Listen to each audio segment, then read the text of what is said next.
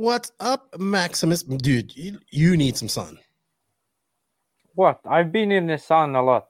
You I just look, don't get. Uh, I just don't get tanned. you look like you belong on the set of Interview for Vampire Eclipse or one of those because you are so pale. You would think there's, and I can see there's sun. I assume that's sun outside of that window right there. Yeah, yeah. I've been getting a lot of sun. I've been at the track. Yeah, every day I get sun.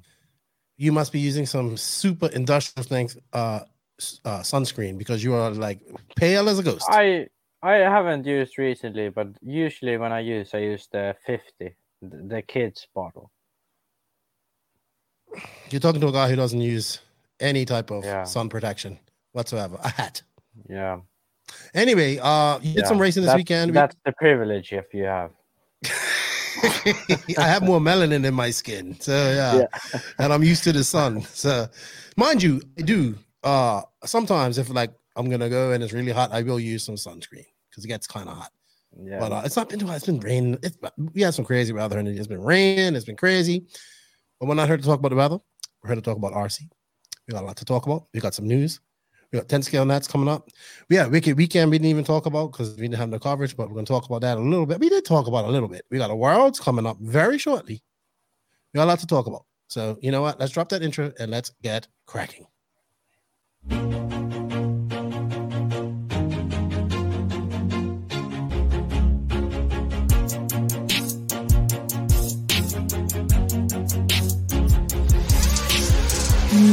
is the glory. but e-buggy pays the bills.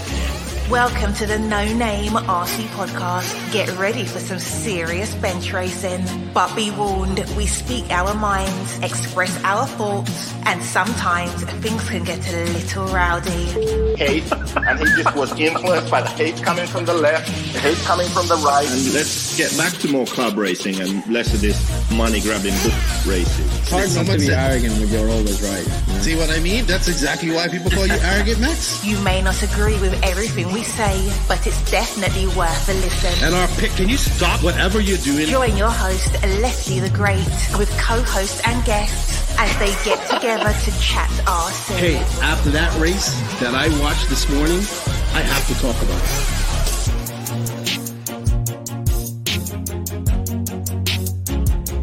Here we go. 100 bucks right here, $100 throw. Oh no! I like this.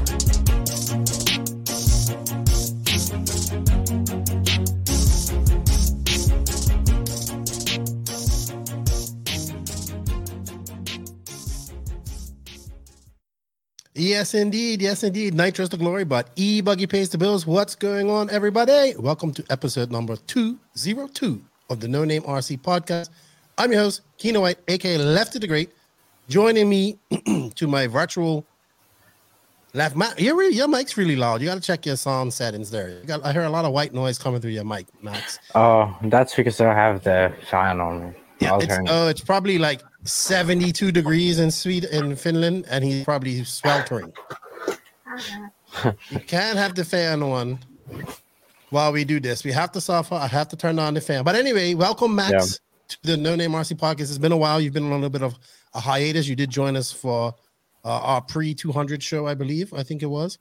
But you're Yeah. back in full effect. You're back in RC mode. We're going to talk about all of that. Welcome back, arrogant one.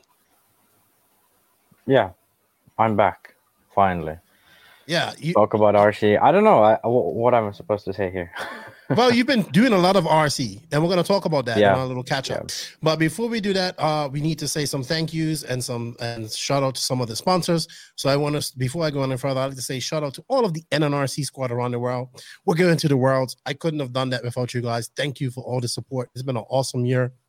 I'm I'm I'm got some more announcements to come up here eventually too.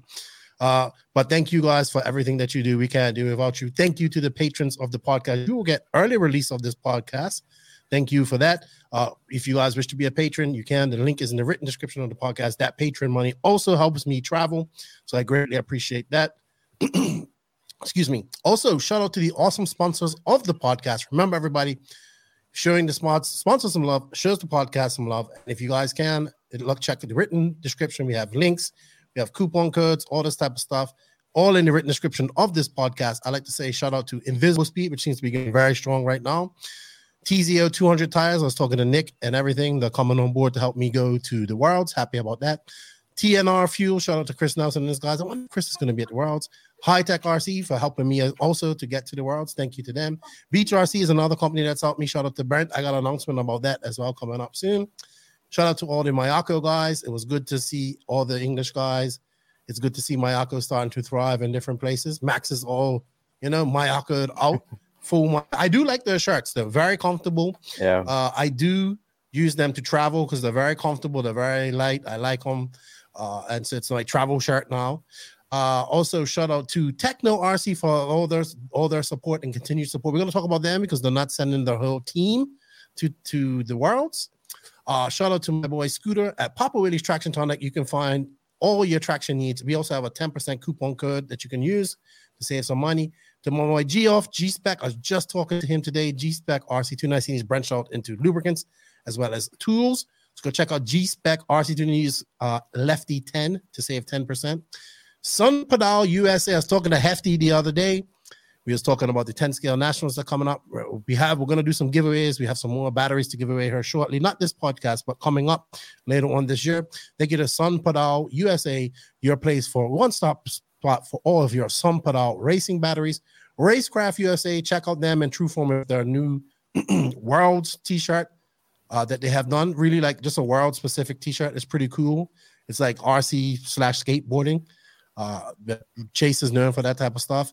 Obviously, to RCGP, it's been announced it's going to be at Badlands. We're going to talk about that in a little bit because I had some people asking why not her and why not there. So we're going to address that later on.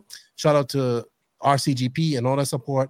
House of RC, RC3 Raceway in Alabama, and shout out to uh, David Ronnefalk, Alexander Hagberg, Jared Tebo, and Robert Batlle. We're going to have Robert Batlle come on next week as well to talk about uh, Redovan Hopefully, Brian Baldo will be on as well. He's going to talk about the track.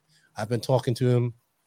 So, thank you to all those guys. Thank you to all those sponsors. If remember, everybody show them some love. It helps us out. We need it. And thank you. Also, I just want to shout out to my guest this week, Mark Moon. It was a good chat with him of the Loganville RC Complex. Uh, we we chatted for about 45 minutes about Loganville, his race that he has coming up, the Georgia's Peach State Classic, which will be held at the Rabun Arena in Georgia, September 16th to 18th. Uh, I think prices are $75. It's a wicked weekend style uh, arena. It's open on his sides. It's got a roof, so you're guaranteed a race. He's gonna have a. It looks like it's he's gonna do do some good things. Uh, we had a chat with him, so thank you to Mark Moon and his time. I got to know him a little bit better. Uh, you that's our guest this week. You'll hear from him on the Tekno RC main interview but yeah, Max, uh, thank you to all those people. We can't do without you. And uh, yeah, Max, a little catch up. So you're back into full RC swing. You're working at the hobby shop. You're out testing no, every week. Not actually, not actually working. So I'm full full time RC now. Oh, so you are not working? Yeah, just full time RC, living the dream. So, yeah. but Pekka and Joona work for the hobby factory still, right? Uh, no, not they have a regular job. Actually, Joona doesn't have a job at the moment. Okay, but Pekka has a regular job, so they. What does Pekka do reg- uh, regular? I might, I thought he worked at the hobby shop as a regular job. No, he doesn't work there. He works. He works as a driver, driving full full scale car parts. uh, sort of a parts delivery guy. For oh, okay. So he's a delivery man. Yeah. All right. Uh, I did get to meet Pekka. He he was I think I've come to a conclusion that JQ and him are very finished, and you are the abnormal one. Because you like no. to talk a lot, and Pekka doesn't. But it was funny uh, because yeah, yeah. Well, that you know, sense, I'm not. I'm. I do talk a lot, so that's very unfinished of me. But yes, uh, Joseph is. He's sort of uh, the way he does things and the way he is. He's not as finished as others. I will say this: Pekka is impressive very impressive young man. Very talented. Very talented. Oh, he was oh, right. Yeah, hundred percent. Yeah. To see him do what he done with that car, and then also what was good was JQ was smiling the entire time. So I think yeah, he was yeah, able to. When like, you when you're watching Pekka drive, you can't do anything but smile because it's, it's sometimes good. it's crazy, sometimes it's crazy good, and uh yeah, and he's Yeah. still a very smart driver. He doesn't he doesn't have that sort of uh, um crazy setting. Some even top drivers have like when they go a bit over the edge and they they can't get themselves to calm down. Whereas Pekon rarely ever does that. He drives aggressively, but in his head he's very calm. So that's Hmm. the opposite of a lot of drivers. I don't see him getting frustrated too. I'm like, how's the car? It's okay. Yeah. Yeah, that was my like joke. he's always he's always fine with things and he accepts things how they are. He can be frustrated after the race, but he won't sort of get he he won't give up uh, during a race. So that's a very strong sort of uh, Yeah, it paid off on Sat on Sunday. at the- exactly at- yeah at and yeah exactly that's a very good uh very good side of it of that thing and he's also like even if he crash crashes he doesn't start to overdrive. Like almost everyone does it but he does it very little considering that he already drives very aggressively. So some Mhm. drivers who drive aggressively go even more aggressive after they crash whereas he calms it down and then uh, builds up again and he's very good at that i think Yeah, I would agree there. I would agree there. Uh, tell us a little bit. So JQ, I was listening. He did a meeting on the Mayako NPC the other day, and it was him and David. They were talking about the Swedish Nationals. I have a cool video from that I'm going to show. Um, yeah, I just there's a chicane at that track that I just love. Like I could I could see me just yeah. loving that part of the track early. Uh, you've been at the track. You did go to the Finnish Nationals this weekend. You did beat Pekka, Jana, but Pekka was driving the AE car. He he did have a wing come off, so that was yeah a little bit. But tell us a little bit about this. I heard you're like also making your own bodies or something like that. And Yeah. you and you're geeking Yeah. out with the Truggy development, the Mayako Truggy development as well. So you're like Um, in full yeah, RC so mode much- right now. not so much truggy but prototype parts for uh, our current car and body shells and and testing all this stuff and also just uh, in general getting ready for the world. Um, Yes. but yeah um yeah pretty much now i think i got a set setup figured out. The car feels always good. Like no matter where the track is you put it on the ground and it feels good. It's quite crazy actually. That's good. um yeah what are you liking about it compared to say your AE? Because it took you some time to get used to your AE, uh, and also probably to the older, which everybody will compare it to, the JQ Black Edition. yeah Real quick. So yeah, so my sort of now when I've had enough time with all three cars to find a comfortable setup, uh, I can comfortably say this car is is the most easiest car of the three. It's the most uh, sort of predictable car of the three, and I'd even go as far as saying it's the most predictable car I've ever driven, which is quite a big thing to say uh, because I I mean I've tried a Kyosho before and I've tried a Mugen and I know how these cars feel like when they're right in the setup window. Uh, and uh, yeah, this car when it's no matter how rough the track is, it still feels good. It's, It's good. Uh, It's good. It's, quite it's quite like uh, something I uh, I was surprised uh, surprised about even myself, even though I knew how the car essentially works and what Joseph uh, was uh, what Joseph was uh, thinking of when he was designing it. But I was surprised of how good it actually is when you get it set up. Yeah. For now, though, it's just about finding more speed. I'm already fast enough to match Joona and Becco and then make less mistakes because the car is much easier. But I want to find even more speed going into the worlds, getting Okay. the car to be faster. Well, you got a couple more weeks to practice. Yeah, and that's that that's the, goal? good thing now because I feel the car is good enough where I can perform at my own level if I Mhm. just drive at my own level. But if I improve it now, everything's just a bonus. Like if the car is even better, then that's a bonus for me. But right now, I'm most worried about my driving. I haven't driven a lot uh, this summer. Uh, I even missed one Finnish race, so only driven three races this year. So that's that's one thing I'm a bit worried about, but I think I've been fine. Uh, even that, Okay. I don't think that's gonna. It's be gonna be competitive, Yeah. man. That's all you. It's, it's yeah, it- that's the thing. it's gonna be so competitive. So many, so many fast guys. Like even from the UK, the Skidmores, Clancy's, Mhm. and then there's like Boots who's at the top, and and uh, even Lee Martin. Uh, that's one country. Then Italy, Spain, both have like five guys. there. Portugal. That's gonna be really fast. Portugal has two, three guys gonna be there. Oh well, Coil has the three guys who are gonna be there uh, at Yep. the top.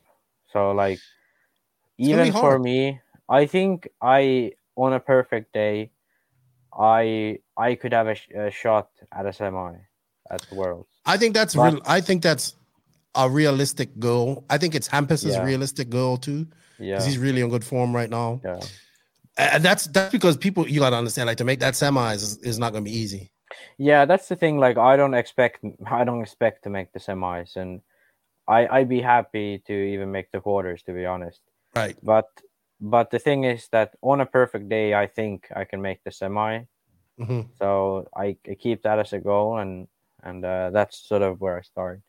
Qualifying the quarters and bump into semis. That would be Yeah, that people be may be like. "Oh, well, you're setting the bar low." I, I think you just don't understand the, the level Yeah, of competition and talent that's gonna be on Like- display at this race. Se- like imagine this like you can go watch the top 25 and pick your favorite american drivers from there and say these guys are surely these guys could make the world main and then pick all the rest of the world and say uh, surely these guys could make the world's main and then you have 25 guys who all could make the world's a main and 13 of them can't actually make it Yeah. Like Because there's only 13 Yeah. that go through. Yeah well actually yeah so 12 of them but uh yeah it's, no gonna good, matter. It's how good. good. you are unless you are like a Ronnefalk Ongaro like top top three of the world hmm like below that you're gonna have to fight for getting the main Yeah. I would agree there. So I've been making my plans for the worlds. I'm I'm going with Greg Degani, and I thought that making plans with Joseph was difficult, but making plans with Degani has been extra difficult. So it's like everything he goes is like, I want to stay at the hotel that everybody's staying at. I'm like, well, Greg, most people doing Airbnbs. Then he goes on his rant about how Air- Airbnbs have ruined travel racing because manufacturers are too cheap to get hotels. And the good thing about the worlds was when we used to go to the worlds, everybody would stay at the same hotel and everybody would hang out, have breakfast in the morning, and everybody would hang out in the afternoon. And Airbnbs have ruined all of that. And he goes, You find a hotel with breakfast. We have to have breakfast. So I'm like, Greg, you're going to be booking this. You find it. I might not even come. I'm like, You have your ticket. This is the threat. He has his, t- he like, I might not even come. I said, Well, if you don't come, you owe JQ a thousand dollars because you the bet was you know you know you're gonna bet him a thousand dollars. Oh, that's right. Then he finally books the hotel. He finds a nice hotel. It has breakfast. It's about 25 miles away. Um, and he found he's gonna rent the car. And he's like, why don't we go with the cheaper cars? I was like, because the cheaper cars want you to put a two thousand dollar deposit on. Stick with Hertz. Like that's American. Stick with that. So we're all sorted on that side. Him and I are rooming. He's he he acts like he's not excited, but he's excited. You know what I mean? And I'm just Yeah. like, oh, it's like I'm having two kids here. So finally everything's booked. And then obviously what happened to me was I broke my laptop here the other day. So if you guys can see, I'm using like a monitor. My laptop still works, but the screen cracked because I was like a- an idiot. I put a USB there and then I went to close it and then crack. So I then had to, I then had to take go to the podcast coffers and then get another. I need a laptop for for Spain, right? So I have to get a new laptop sent to to Greg Degani so he can bring it to me in Spain. Because to get it her in time, I wouldn't get it her in time, and it will cost me about three hundred dollars more in duties and all that stuff, right? So then he tells me I never carry any carry-on stuff. I'm like, what? So you don't carry any type of bag, a fanny pack, nothing. Nope. I just carry my passport, my wallet, and that's it. I don't want nothing to carry on around me. And he goes, if you want me to bring your laptop, you make sure you get me a bag. And I was like, okay, I'll get a bag for it. And he goes, I don't want a knapsack. I want a shoulder bag. I said, oh, you want a sack? then this is the type of stuff that I have to do, like to go to the world to get him. So he's just gonna be, and I'm like, look, so you're just gonna travel through to Spain with your passport, a satchel, and a laptop, and everything in your check bag. Yep, that's how I'm doing it. So it should be a very interesting world. It's going to be a lot of fun. I can't wait. This is my first world. This is a bucket list. This is a dream. Going to this track, going to this. I'm happy. I'm excited. I'm done. I'm, I'm just excited. I'm going to be around you. I'm going to be around everybody.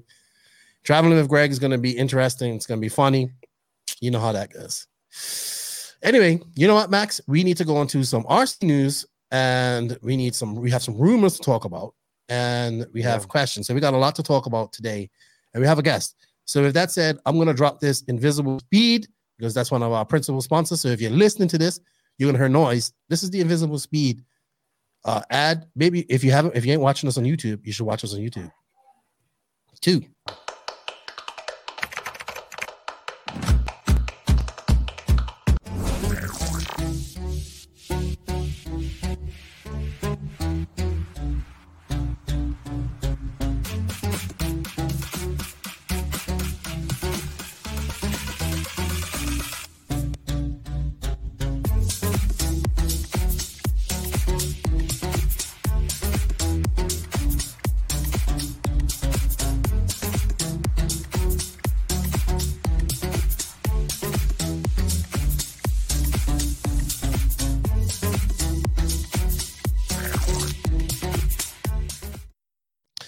Thank you to Invisible Speed. Those who watch that, it's still it's not 20% off. That's the Euros commercial. Joseph needs to make a new commercial with some actual words so we can have a better commercial. But check out invisiblespeed.net. It's growing.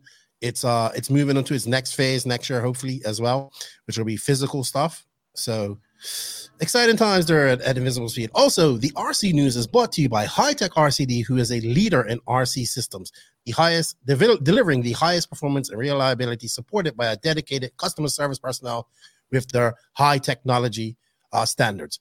Hitec also has the 938 the 9381TH service, which are efficient for your eight scale needs. I have some that go in my Mayako.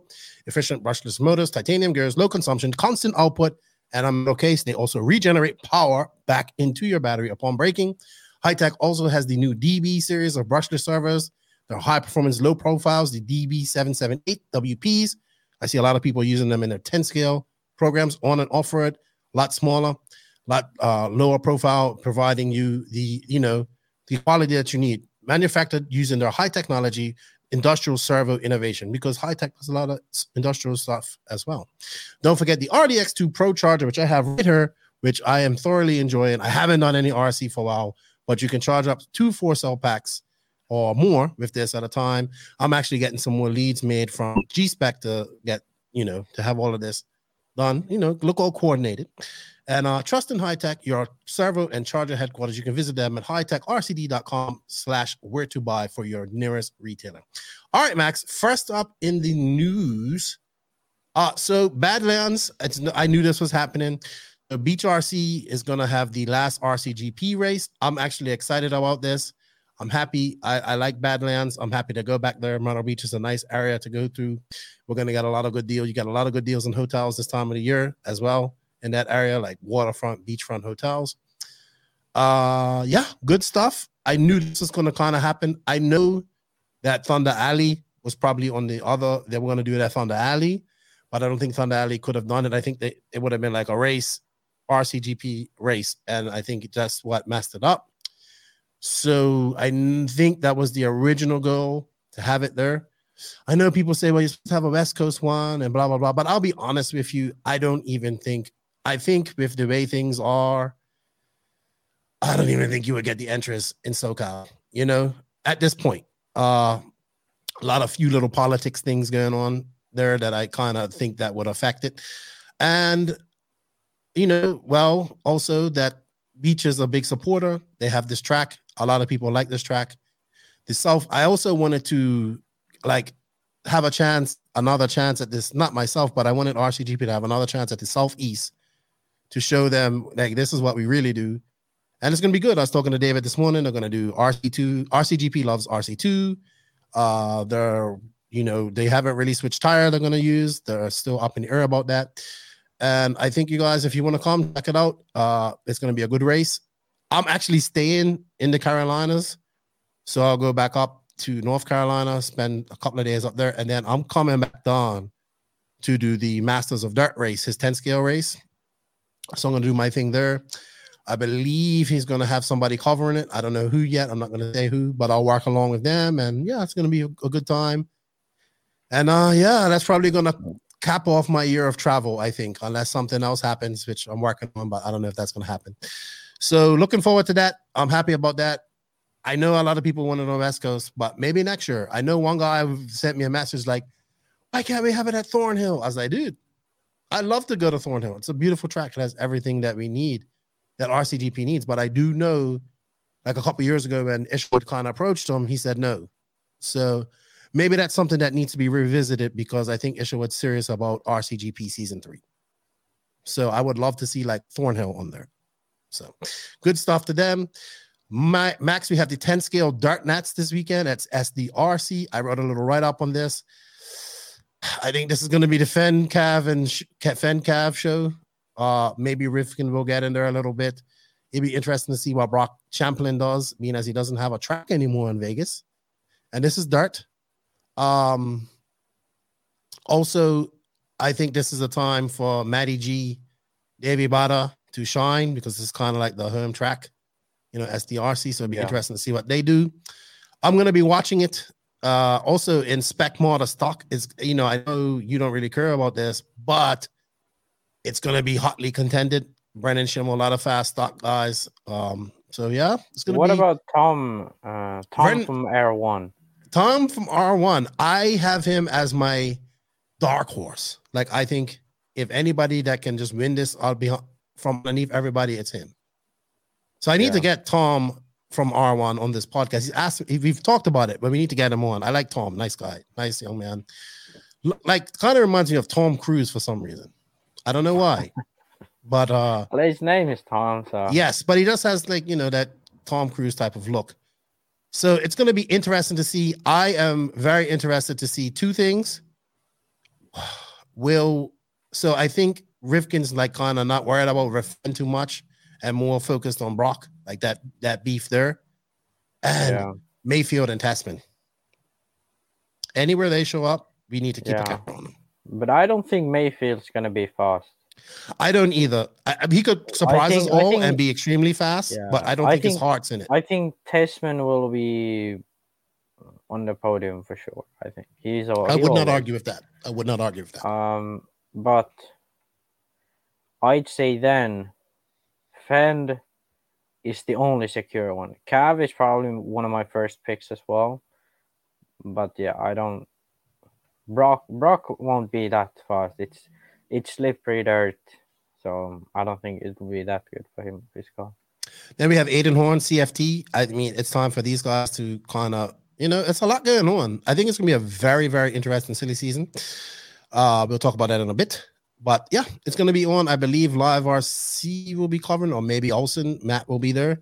Uh, they should have coverage. Uh, yeah, let's see. I let's see. I I, I know this is a, a sore subject for people, but I think this is uh you know the dart side of 10 scale is going to come not come to an end but it's going to be few and far between because carpet and is just too popular it's getting too popular they have their own nationals for it in a matter Where? of years Hmm? Where was the Carpet Nationals? At Northwest uh, Hobbies up in uh, Washington, Oregon. One of those two. It's basically a Sears, oh, an old Sears won, Roebuck store. Brock won four drive.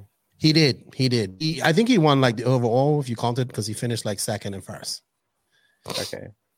So, but Fen won two wheel drive, and and of course, you know we know that two wheel drive is the more coveted prize, I would say, in 10 oh, scale. yeah. Yeah. So, uh, switching over to Euros, we're going to talk about Euros real quick. Patrick Swincer wins the 2002 Austrian eight scale Nitro Buggy Champs. Now, the reason I'm talking about this is because this dude also won the fifth scale race at this fifth scale Euros at this race, four wheel drive and, and two wheel drive. But he also beat like Barkan. Like I see Barkan went to this race. Yeah. So yeah, Barkan went and Valanka and uh yeah, fast drivers were there, and he beat them. Yeah, that's pretty good. I mean, is it just a matter of that he's really just used to the the fairing track, or Yeah, I don't, I don't know. yeah, yeah, I don't, I have no clue. yeah, and also the guy Grena Dominic Grena wins the IC track race. I watched that this past weekend, or was it last weekend? He kind of people kind of saying that he pulled a very aggressive move. While Nick was saying it on it to to pass. Yeah, I think the move was okay. It wasn't clean, but it was not enough to give a penalty. Peach was on the outside, and and uh, was it Peach? Right? It was him. one of them guys. It was Yeah. I don't well, know. the yellow car. uh, he was on the outside, and he went wide, and um, yeah, he should have just lifted when Dominic was uh, pushing. This is his second. Euros, right? This guy Dominic. He's from Germany, I believe. Uh, yeah, he's from Germany, but he won the one tenth. Is this the oh he this recent content? This is is this the maximum bullshit Yeah. guy? Yeah, that's it. Oh, I love him. Maximum bullshit. Yeah. Maximum bullshit. Um, yeah, it was good. I enjoyed this class, Formula One of RC. I watched it. Uh, RC Racing Yeah. TV done a good job. I think Nick really enjoys this type of racing too. You can hear it in his announcement. So congratulations to Dominic Reyna and uh, all that. Also, uh, speaking of EFRA, uh, the they stripped the two. I think it was top two drivers from the 10 scale touring car. No, it was first and third, I think. Okay, so this is the spec class or stock class. Yeah, stock class. So they kind of had so many too many wines on their motors, but like this is almost two months after the race, isn't it? Yeah, so what they I think what they do is they take the motors to inspection after the race and then they inspect it and then they see if there's something different to the stock and if there is they are obviously disqualified. So both of these drivers were X-ray drivers, uh, first and third, um, mm, first and third, yeah. So now they're disqualified. So the other driver uh, had uh, aluminum screws in the motor, which is so silly because it doesn't affect anything. It's just a bit lighter, which is not even needed. So that was just a dumb mistake. But the other one had uh, uh, a sensor that was not the right size from all uh, locations. So that had been changed or modified or something, but it wasn't the right Hmm. size uh, that the stock should be. So both of those guys uh, were disqualified. No shit. Wow, Yeah. that's crazy. Um, more more negative news for X-ray in the news. I don't know if they even care anymore. Like, yeah, yeah, you're probably right. Like, I don't know why they do this. and then apparently these two, the second and third positions will now be vacant because they didn't tech the other or uh, uh, whatever. I believe they didn't, or it's too late where they can't tech the Yeah, cars. Or, Yeah, so they take only the top three. okay, Yeah. So yeah, I mean, at least they're being sticklers to the rules in that sense. Yeah. yeah. So it's kind of weird though to be stripped of your title like two months later, almost, or a month and a half later. But yeah, but I mean, they probably knew, but they just didn't think they would get caught. So I, I, I, I kind of like I, the internet lit up a little bit, and people, you know, a lot of people, whenever anything like this of X-ray happens, I just, I'm just like, I, what can Yeah. you say? Like, I mean, I don't think it. uh, It happens, like you know what I mean. So, Yeah. Anyway, um, I see Hooks is moved to Florida. Tyler Hooks is moved to Florida, taking up his role at JC, just like I, th- I think he is. I think like JC, they don't really believe in team manager, but he looks like he's kind of filling in what Paul Winner was doing, going to races. I think he's jumped right into Florida RC. Wasn't Tyler to Hooks announced as uh, A main? no, he's what JConcepts, dude. What? He I is. Some, oh yeah, ProTek, ProTek with A main. Yeah, ProTek. Yeah, yeah. So he'll be using their stuff. And he's off to LCRC for the Mugen Challenge. He's all Mugened out. Wow. That was a quick turnaround. Yeah. Yeah. So, but yeah, good for him. I guess this is the next step of his career. Yeah. Basically, he's do- he's running everything that Maifield's running, so he's gonna be Maifield's social media guy. Probably as well. Yeah. It sounds like it as well. But I mean, we all have to find uh niches. I think he'll fill in as a good like Paul probably doesn't want to travel to all those races anymore, like JConcepts Yeah. had. So good stuff for him. I'm glad to see that. Um, all right, we're gonna wrap this up. Swedish Nats. I know this is not a big race, uh, but David won it. I have a lap of this track. I just think you guys need to watch this chicane and enjoy this real quick. So if you can't, if you're watching this on YouTube, you can see this. If it, Max, I don't know what that noise is, but I'm gonna mute you. Um, it's probably gonna be a little loud. We're gonna do one lap.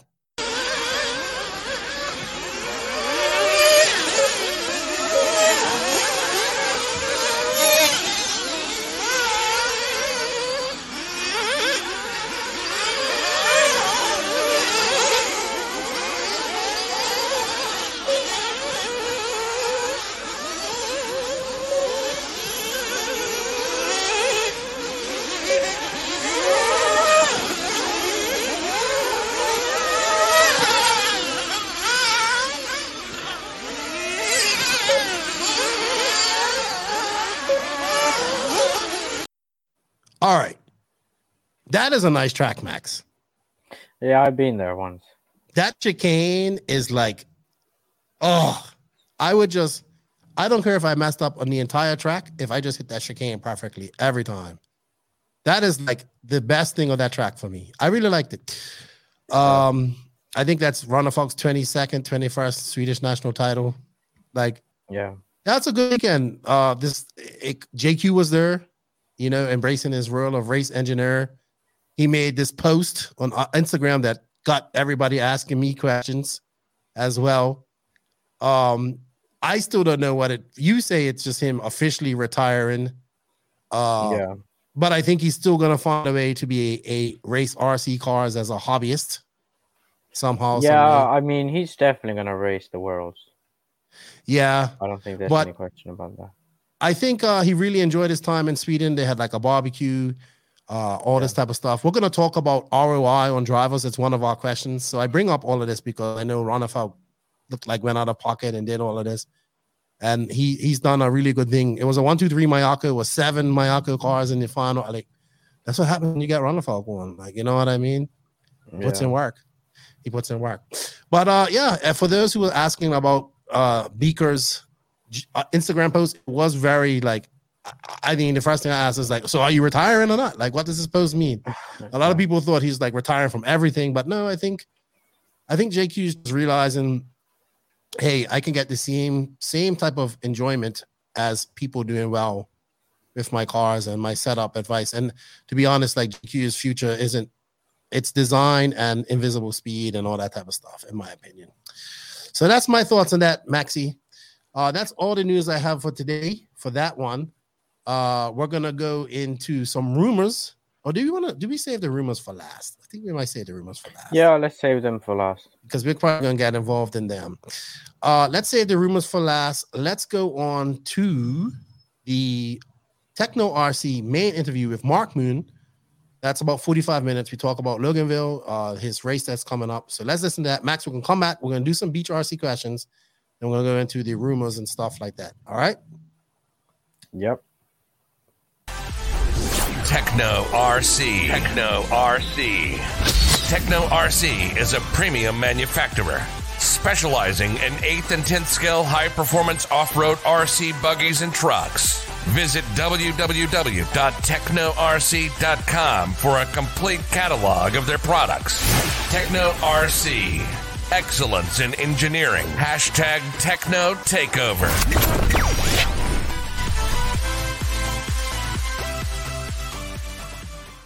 Thank you to Tekno RC for the continued support. Uh, we greatly appreciate them. You can check out teknorc.com where you can get all of your Tekno products. Uh, I'm really enjoying my tech. I still have to finish my Tekno build down there, but uh, we really greatly thank them for all their continued support, and hopefully it continues into 2023. What's going on, everybody? Uh, if you guys haven't been following Facebook a little bit, uh, there's a new indoor race coming to town in the southeast. Uh, the gentleman that's putting it on is to my virtual right, left, whatever. I so I, f- I forgot what that is, but he's uh, a stalwart in the southeast community there in Georgia. He's a track owner, an avid racer, Uh, I've seen him at many races. I've never really talked to him, so I'm getting to know him for the first time. I'd like to welcome Mr. Mark Moon from uh, Loganville RC Clum- Complex. Correct. Thank you for having me. What's going on, Mark? Uh, I've heard your name many times throughout the years, mostly in, I'm not to lie, in 40 plus, like you always do well in 40 plus. Uh, I know you're from the South. I know you're the owner of Loganville, but I don't know too much about you. So tell us a little bit about yourself, where you come from, where you and where you race, how you started racing.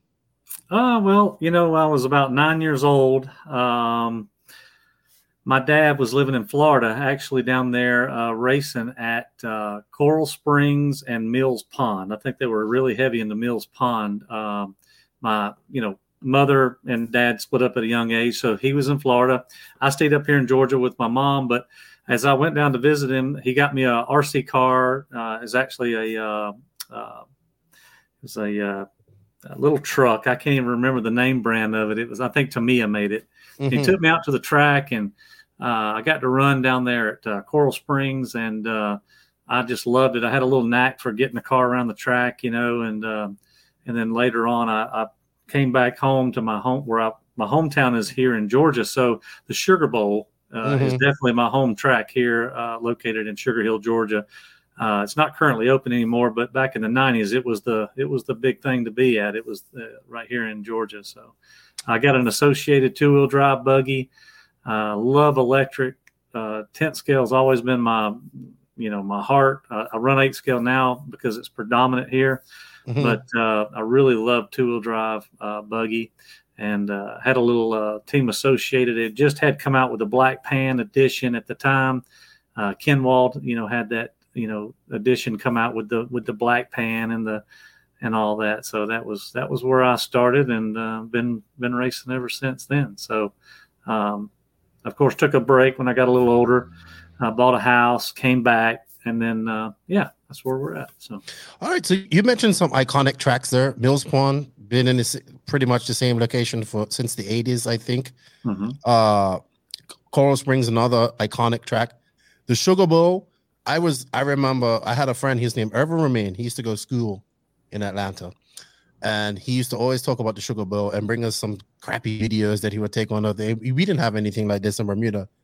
So that name definitely rings a bell. I remember him racing gas truck there are a lot. Oh yeah, Um, and then I think even farther on, if if we go farther, when I started really taking eight scale hardcore, we went to our first big race, which was um Nitro Fest in 2004 in Charlotte at Lance Nork's house. Yeah. And Scott Stoll won that race, and he was from Georgia. And I just remember, like, I didn't know who he was. There was like Chad Bradley, Steve Dunn, like this is the days when Dean Saxton and all these guys were fast. They were all running jamming, like the jamming team had just started, and he beat all those guys. oh yeah. And Bobby Moore was in the main as well, and um, Scott Stoll. It was so cool. Like this was my first introdu- introduction to Southeast racing, but most of it's been in the Carolinas and in Florida. So I I know a few guys in Alabama and, and Georgia. I don't know too much about Georgia racing besides, you know, I know that you have quite a few tracks there. You have, I think, um your track. You have what's the other one called? Um we got the barn. It's called Barn. In the Barnesville, barn, yes. Um the other track up in Savannah that Drew runs, that's Uh, Georgia. Phil right? Hurd. Uh, yeah, that's Yeah. a historic uh, track down there. It's a Phil Hurd Raceway. That's where um, I think Adam Drake kind of got his. Uh, Yes. And um there's one more, Augustaville, I think. Is that in So had- Georgia as well? we had Augusta RC Supercross. It Yes. just just had shut down. I think some guys took it back over and reopened it. So Really? it, as far as I know, it's up and running again. So yeah, we have Augusta, Barnesville, Phil Hurd, Loganville, and uh, we used to have a track called Dalton. Uh, It's no longer going, but uh, um, yeah, I mean it's uh, the, the the the tracks here. Are, uh, there's not very very many left here, but the ones that are going are are, are pretty good. So What about 10 scale? Where do guys race 10 scale now in Georgia?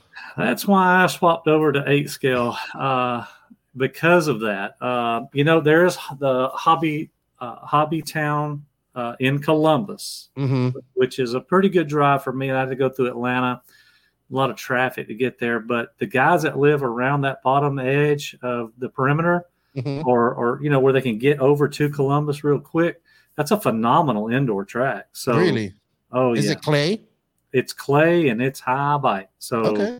yeah, it's pretty big, pretty big. They have redone it. Uh, haven't been back since they they used to have an oval on one side and then the off road on the other. Now they've kind of got it all to where it's one big track and then they've incorporated an oval in the middle of this layout and they just move a few pipes.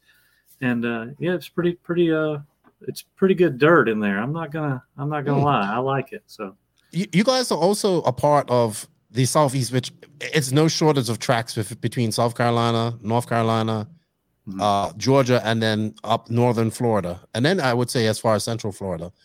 So it's a very big RC community, and Virginia. Uh, it's a very big RC community. Lots of tracks. I, I I think we counted at one point within the Southeast. I think within three hours of Charlotte, we counted twenty something tracks. Mhm. So this was a couple of years ago. I know it's not that much now. So it's a big racing community. Very hard to. I think probably one of the hardest things to do in the Southeast is plan a race because of the the wet weather that you get, and when there's a good weekend, it's like everybody is scrambling to race somewhere in the Southeast. So it must be very difficult to do that. It is. Uh, we get a lot of messages from the racers. Why are you racing on top of this guy? Why is this guy racing on top of that guy? Well, there's only so many Saturdays in the year, and uh, everybody has obviously rent and bills to pay to keep these tracks open. We definitely try to work together the Mhm. best we can, but sometimes there's just no physical way to stay off of one another due to you know i mean you got to account in these holidays too that people don't understand.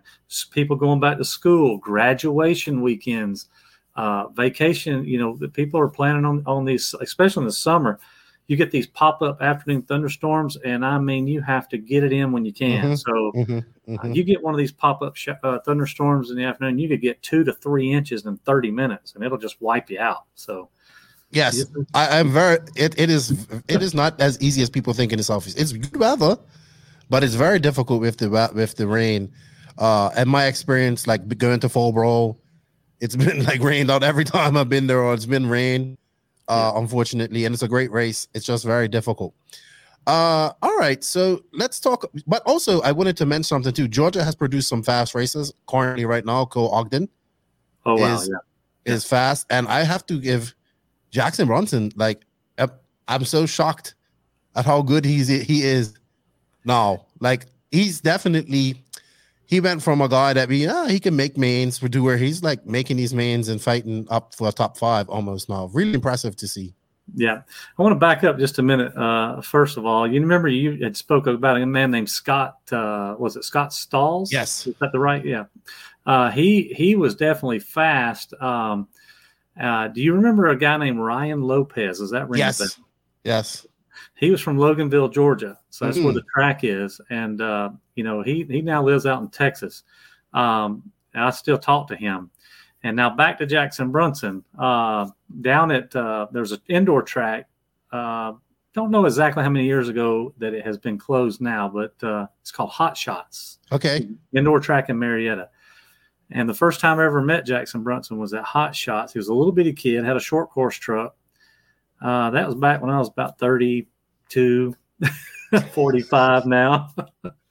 and uh, boy, he just thought the world of, of, of how, you know, I, I, I used to, be pretty decent at 10 scale. So, Right. um, uh, and it just made my day. The little kid come up and just wanted to get to know me. And, and now can't touch him. He's, he's, he's fast. And, he's, uh, he's doing really well. Yeah. I'm, I'm proud of him. I told him just you know, just uh, you might be beating me, but just, be humble. People's looking up to you now, so uh, Yeah. I'm, I'm glad to be able to meet him, and and I'm glad he's doing good. And he's going to the Worlds actually, and I want to say good luck to you, Jackson, at the Worlds. Yeah, I'll see him there. I think uh I, I think he's gonna be a wild card in that. It's gonna be interesting to see. It's gonna the world is gonna be very interesting. Ryan Lopez, I remember do you remember Chris Cruz? That don't ring that that don't ring I- a bell too much to me. Um, I think he was from Virginia. He was an X-ray driver. He was really good in that area. yeah. He used to race like a lot. Like this is him, Daniel Eichhoff, Eichhoff, Eichhoff, Bobby Moore, Glenn Harrison. These this is the guys that I kind of uh was racing or knew from the southeast back in the I used to come in I was in North Carolina back in like 2004, 2005. Oh, So. I know a lot of people from back in the day, and then of course Georgia and all that stuff. There's been a good lot stuff, of man. Yeah, Um, been a lot of been a lot of fast racers come out of the out of this area. Some of them don't race anymore. Like Griffin Hanna was one of Mhm. them. Uh, I'm trying to think. Chandler, can't think of his Uh, last name. Setzerman? uh, yeah, I know who you're talking about. Chandler. He uh, been a lot of fast racers out of out of the, the Carolinas have a lot of fast racers. Yeah. you got Evan Vale. You got uh, you know you got uh, these kids now are just amazing fast. Like you know you got little Kay Burnett running fast now. Oh, he's get it- from Georgia. He's doing really well. I was super impressed with him at uh, his dad and him at RCG. I had to give him a hug. He was so upset at RCGP because he didn't win. And I was like, dude, you you you killed it all weekend. You was fast. yeah. He was very passionate. He was very passionate. Very, it's good to see. Um, that's good to see as well. The youth coming up, we need them. We need them, and um, it's it's all right for us old farts to be in her, but we need we need to uplift those young guys and and show and put them on a pedestal as well. Bring it to let's talk about Loganville. So impressive facility. How long has it been around? How long have you been in charge of it? Uh, and tell us a little bit about that. So um, I don't know the full history on Loganville, but I do know a guy named uh, I think his name was uh, Chris uh, started it, and then it when I found the place, it was um, um, it was being ran by uh, Charles Young and Joe, and uh, they they had it for years. And I want to say that track I started back over there racing with them in 2011, and uh, I love the place. It reminded me of the Sugar Bowl. The first time I pulled up, it was sort of back in the woods. It was by, it's behind the gas station out there in the country, but yet close to to food and things you can get to. And I I really loved it. Um, and uh, yeah, it's been it's been there. I think I would say I would be venturing to say at least five or six years before I even found the place out there. So um, it's been around a while. It's been established. It's in a perfect spot for people to, Mhm. to come to the track. Um, because if if you if you pull up Loganville as far as where Atlanta is, and people from above the perimeter, below the perimeter, and people from Augusta can get there in about I'm guessing around two hours max. It's just in a good spot for everybody to kind of get there. And the numbers at the club races show um, we're very, very happy and fortunate for all these people supporting Loganville. I'm, I'm not gonna, I'm not gonna lie. I was nervous when I took that place The over. track's a lot of work. Yeah, It's like having another family. It really Oh, is. it's a full time. The phone never stops ringing. As a matter of fact, I've got the phone sitting right here, and I'm worried to death. I need to put it on silent. You're like me. To put the do not disturb one. That's what I do. It never stops ringing. So do you run it on your own or are there a group of people that do this with you? So there are several people that Okay. need to get recognition for Loganville because no one man can run an RC track. I don't care what they say. Mhm. Um, first of all, um, my wife uh, for stepping up and calling the race. races. Not many. Number one, not many race directors are female. Mhm. So Susan has really learned a lot from Lance McDonald. So another person is Lance McDonald. I have to think about uh, for guiding my wife to be able to get the knowledge to to figure out all this stuff, how to run the program, the live, you know, the live live RC and all that stuff.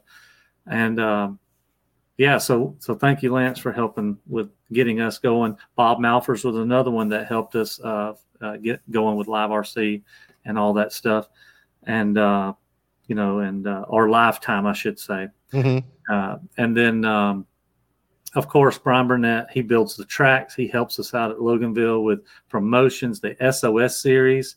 Um, everybody has a piece of the pie, and without all the ingredients, we won't have we wouldn't have what we have today because it, it's it's the racers, it's the support from the racers. Obviously, without racers, you Mhm. can't have an establishment. But we we try our best to provide the absolute best track for the racers because I, I'm an analogy kind of guy. There's a fast food restaurant on every corner of the of America. You can go get a burger almost at any place you want to go get a burger. I don't know about you, but we love sweet tea here in the South. So, but if you have a good burger and you have awful sweet tea and you have you and you, and you got a competitor down the road that can give you the burger and the sweet tea, but not only that, you get good customer service. Where are you going to go spend your money? You're gonna, And that, yeah. And that's that's how I treat the track. Just Mhm. because it's a club race day, don't mean that I don't go out there and drag that track, prepare that track as if I would for a big race, because that's what I try to do.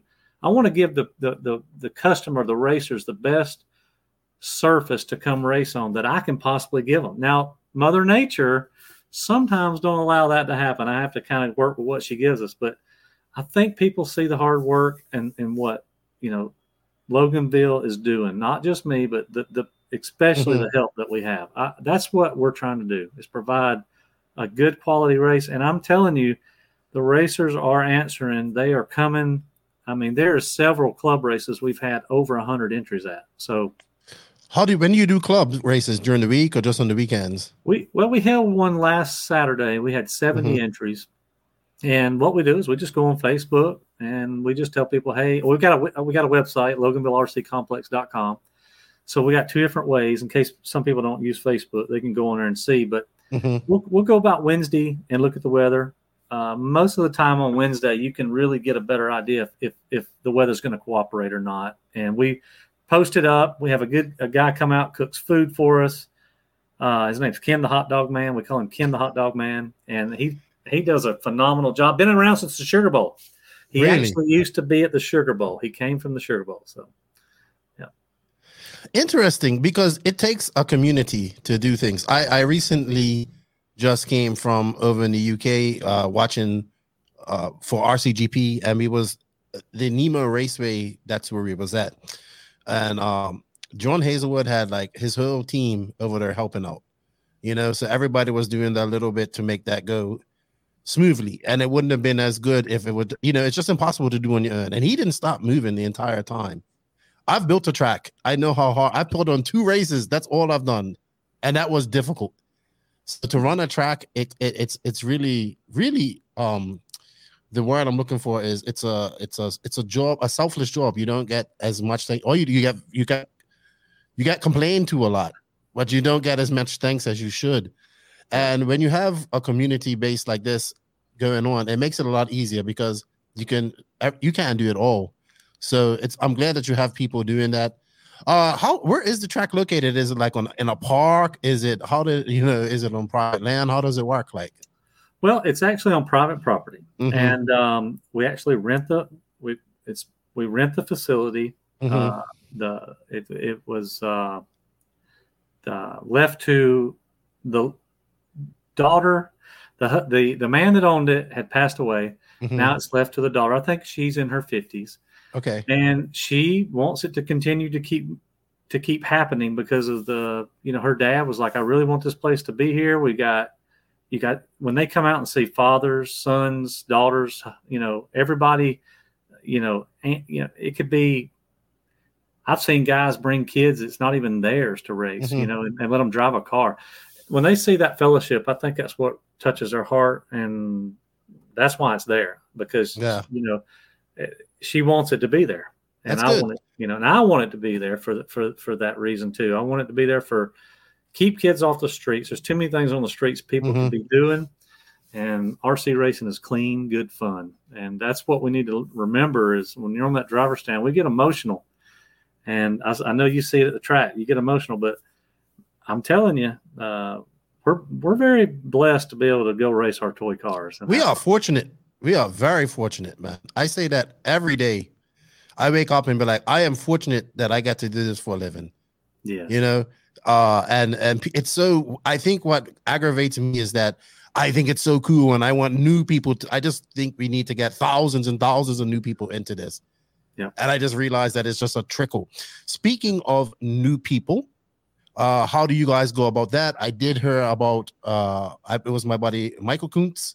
He messaged me one day, a couple, about last year, I think, and he goes, Lefty, I just went to this Loganville and they had these signs up and it was for new people. And it said, Hey, uh, don't be afraid, ask me questions. I'm here to help you.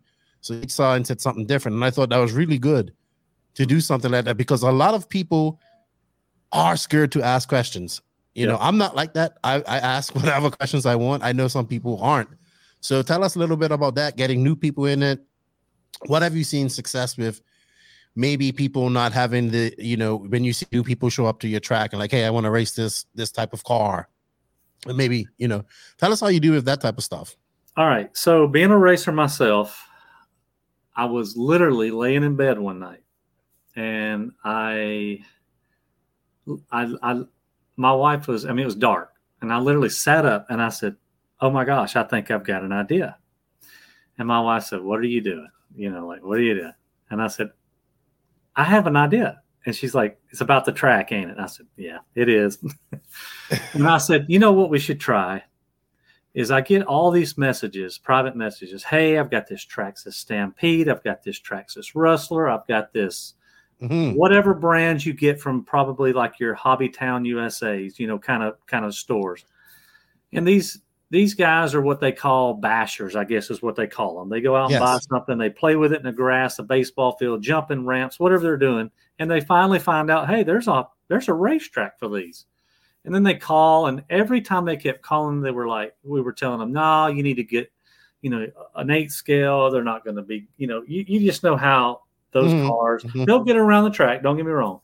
But what happens to those guys is they come to the track, they break their cars, and nobody has parts, and they go home.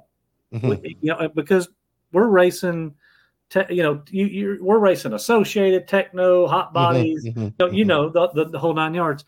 So then I got to thinking, well, wait a minute. Instead of turning them away, we need to have what, what we call a novice class. Run what you brung, run what you got, run run what mom and dad bought you for Christmas, whatever the case may be. So we posted it. Uh, novice, run what you got. We had about five on the first weekend, and the next thing you know, we had 10, hmm. 15, 20. We were up to over 20 entries at a, at a novice run what you brung class. But the number one question we kept getting was, I'm going to be, am I going to be in the way? Am I going to be embarrassed? Am I going to be, I don't want to be laughed at. I don't want to, ha- I, I want to come practice. I get so many questions like, when can I come practice? And I was like, listen, tell you what I'll do. We're going to pass out business cards to Hobbytown USA, to B&B Hobby Shop, to the, all these little hobby shops around our area with a business card that says, if you buy this car kit from this hobby shop, you come to Loganville, you'll get your first race on us for free. It's not about the money. We want to mm-hmm. introduce you to the hobby because if we don't want you spending 15, 16, $2,000 on an RC car and you hate it, you may not, it may not be for you. And the next thing you know, uh, that is the number one piece of advice I've got for these uh, track owners. If you want to grow your hobby, you need to try that. Go to the local hobby shop. Tell them where you're. Tell you know. Make sure your address is on the business card. Make sure if you got a website, put that on there. And then if you'll let them run what they got. Now, don't get me wrong. We don't allow fifth scales on our track because they'll tear it up. Right, right, right. But as far as like what they sell at, at, like I said, your local hobby shop around your area, they can bring that car out there. And I'm telling you, if these guys really like it, they will find that used car that Mhm. that racer at the track is trying to sell for a roller for 250 300 bucks whatever the case may be and next thing you know he's got a, a hot body he's a Tekno associated he's got a mugen whatever is at your track they're going to buy that car or they may even go out and buy a brand new chassis and they Mhm. may even say hey i'm glad i didn't buy a car i like truggies they may love the truggies so that's what we focused on to build up the track and the hobby at- That's at good Logan. because we need those people. Um, Mark Santaria does a good job. He's trying to bridge the gap between Basher and Racer. Mhm. And even this past uh race, I me and my buddy we invited this guy over in England. He's like super he's got like three million subs on YouTube. He's called Kevin Talbot. And I always heard him on his on his on his bashing thing, and he, you know, this is what he does for living, like RC stuff. And he does some racing now and then, and he says, "Oh, I, I people keep shouting at you if you don't turn marshal properly or whatever." And you know, doesn't like that. And he says that a lot of people make feel uncomfortable, and we can do that because we get in these RC bubbles, you know, whether we're mechanicking and we're we're thrashing, and what in the heat of the moment, and we're not seeing this guy that's coming in and talking to us. So I think we all have to be RC ambassadors, like you said, and we have to make the effort to go out and get these new people and make a class for them, make them feel welcome, Yep. and nurture them because maybe not all 20 will be racers, maybe five will be, you know, but that's five more races that you have. So yeah, good idea. You sound like me. I wake up in the middle of the night with ideas as well. It happens crazy when you can't when you can't sleep. Uh, but that's good, and it, obviously working for you guys. You guys are paying the bills. I know that's like one of the hardest things to do running a track is like just paying the bills for this. But um, it's it's just a, a work of passion. You know, it's simple. Every track that I've been to is exactly the same. It's people that are passionate. Some people are more passionate and do a better job. Some people aren't as passionate, uh, uh, you know, and some people just do it. So it's it's really good to see, and it's hard, and, and we need all tracks to be firing on all, on all these cylinders. You know what I mean? We need to, yes, we need to keep the racer happy, but we need to, we need to focus on the new people because we need them. We need them desperately. Yeah. All right. Um, anything else you want to talk about Loganville before we, we move on and talk about your, your big race that you have coming up here uh in September? I, you know, just uh, just to you know retouch on some things. I, I just want to say thank you to everybody once again that's made Loganville such a success. We are so blessed. We have had some of the top pros in the world come visit our track. Adam Drake, Spencer Rivkin, Ryan Pavitas, Mm-hmm. Jackson Brunson, Cole Ogden. Um, uh, I'm probably missing some. Uh, the, uh, You've there's had a so lot. many- there's so many, and then I, Yes. my of course as a track owner, my first question is, how'd you like the track? And you know, the human nature is they don't. Nobody's going to tell you I hated it, you know, but I think they really liked it. Um, they they and they continue calling, wanting to know if they come back when they're in town. So that that tells me they like it. So What um, about layouts? When you make layouts, do you think, okay, I'm gonna make this layout difficult, or do I think I'm gonna make it so everybody can do it? Because it has to. Is there some? You have to get have some give and take for that. Like, I mean, if it's a big race and you're gonna have a, you know, a new layout for a whole race, I get it. You're gonna put probably the, the most gnarly ra- race track you can put in, but just for having your club races and stuff like this, do you does that become a factor? So yeah, um, we tried a just super advanced layout one time, and we learned real quick. Mhm. Sportsmen pay your bills. So That's true. so uh, if you're at a club race level, or, or and, and, and when we say club race, I think that's a term back in the '90s where you had to be in a club. I guess I mean a, a race that anybody's welcome to come to. That's Mhm. what I should start saying. Because I think a lot of times we go online, and we say club race, and the, I get these messages, "Hey, do I need to be in a club to come race your track?" And I'm like, "Oh, I'm sorry, it's just an old term from the '90s." You know, I think club races used to be. Uh, I remember back in the days, you had to have the roar card and Yep, yep, yep, all that stuff. It's So- still like that in the UK. Okay. Okay. Yeah, very much like that.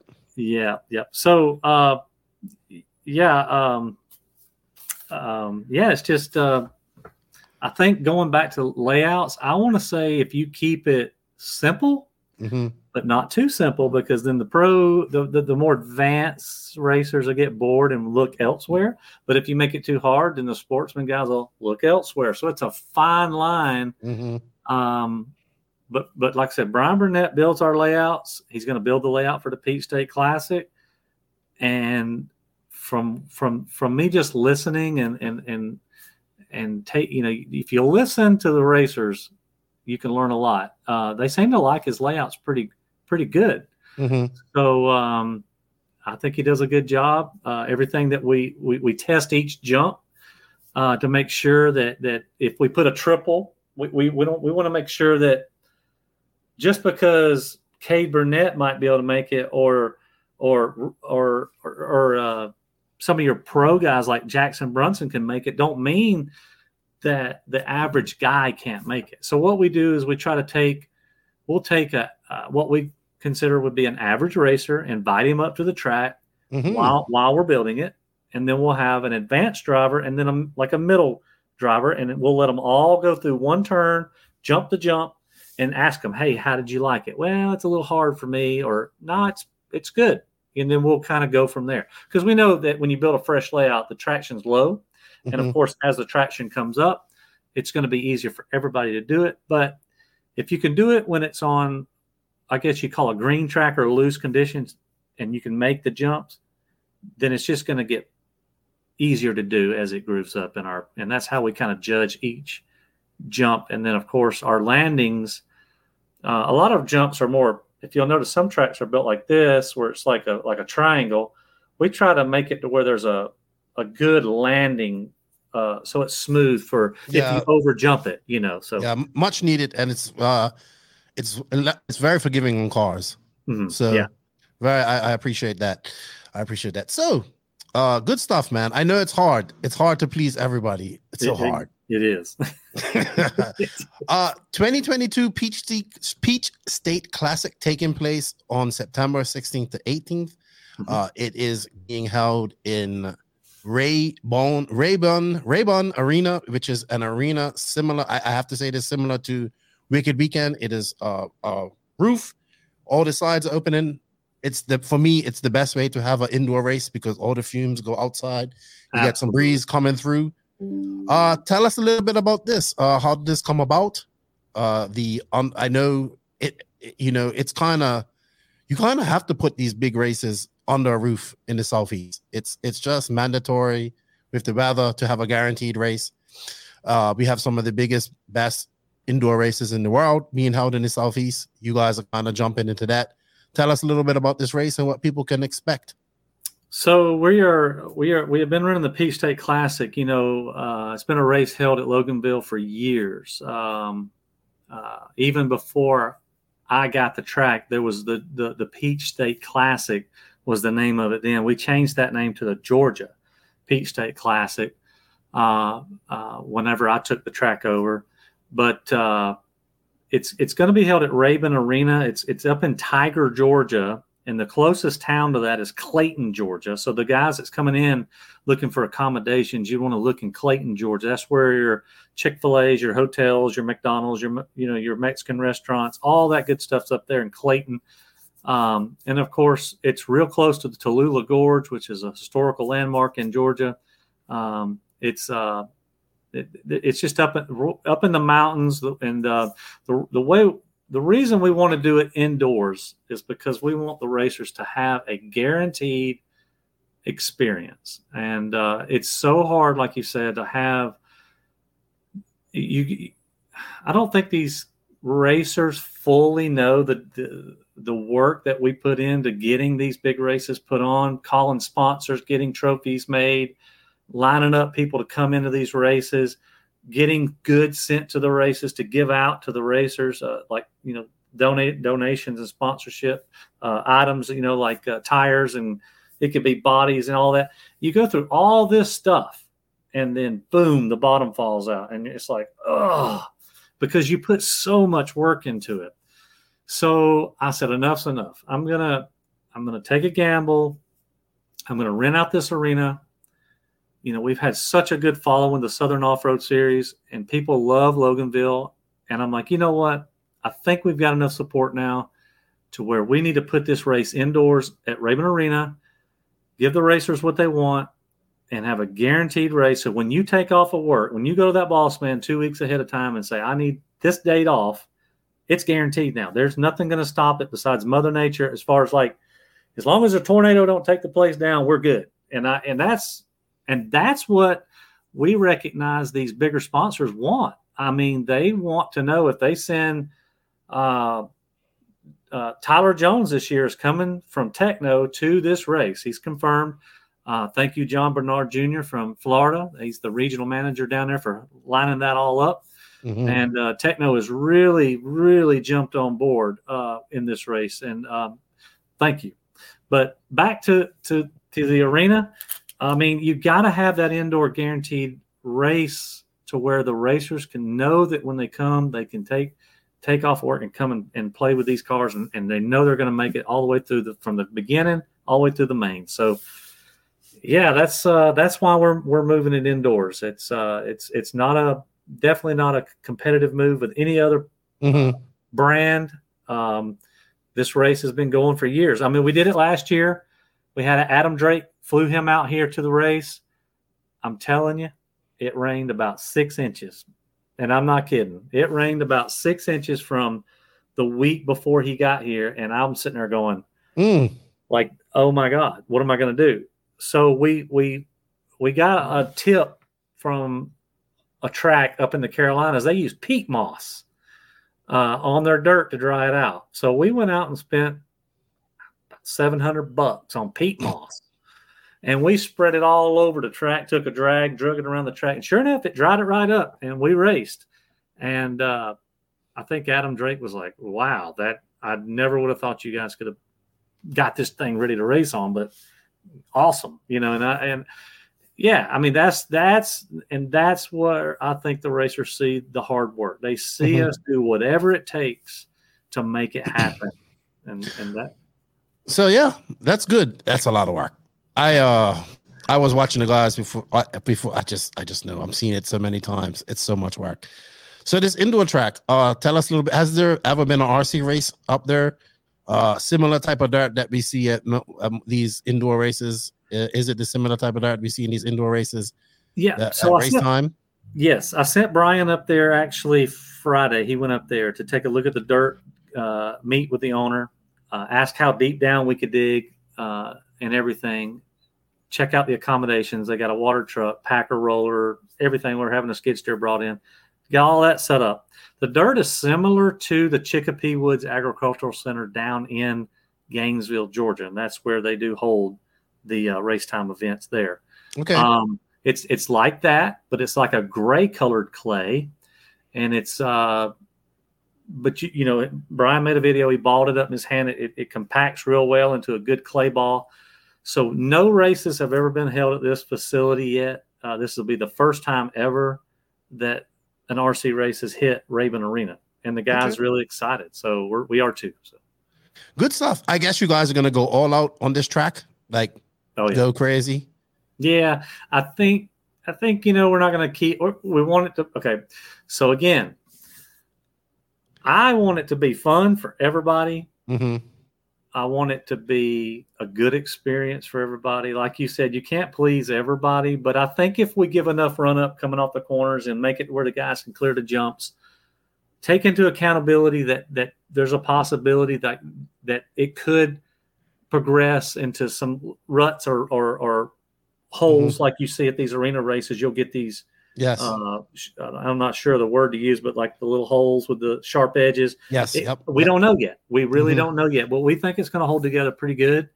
Um, but we we want to count in the fact that if it does get a little rough, you still have enough run up to. We want it to be where you can clear the jump. So that's our goal. Um, this is our first year doing this indoors, and uh, I, I feel very confident that Brian can throw a good layout in.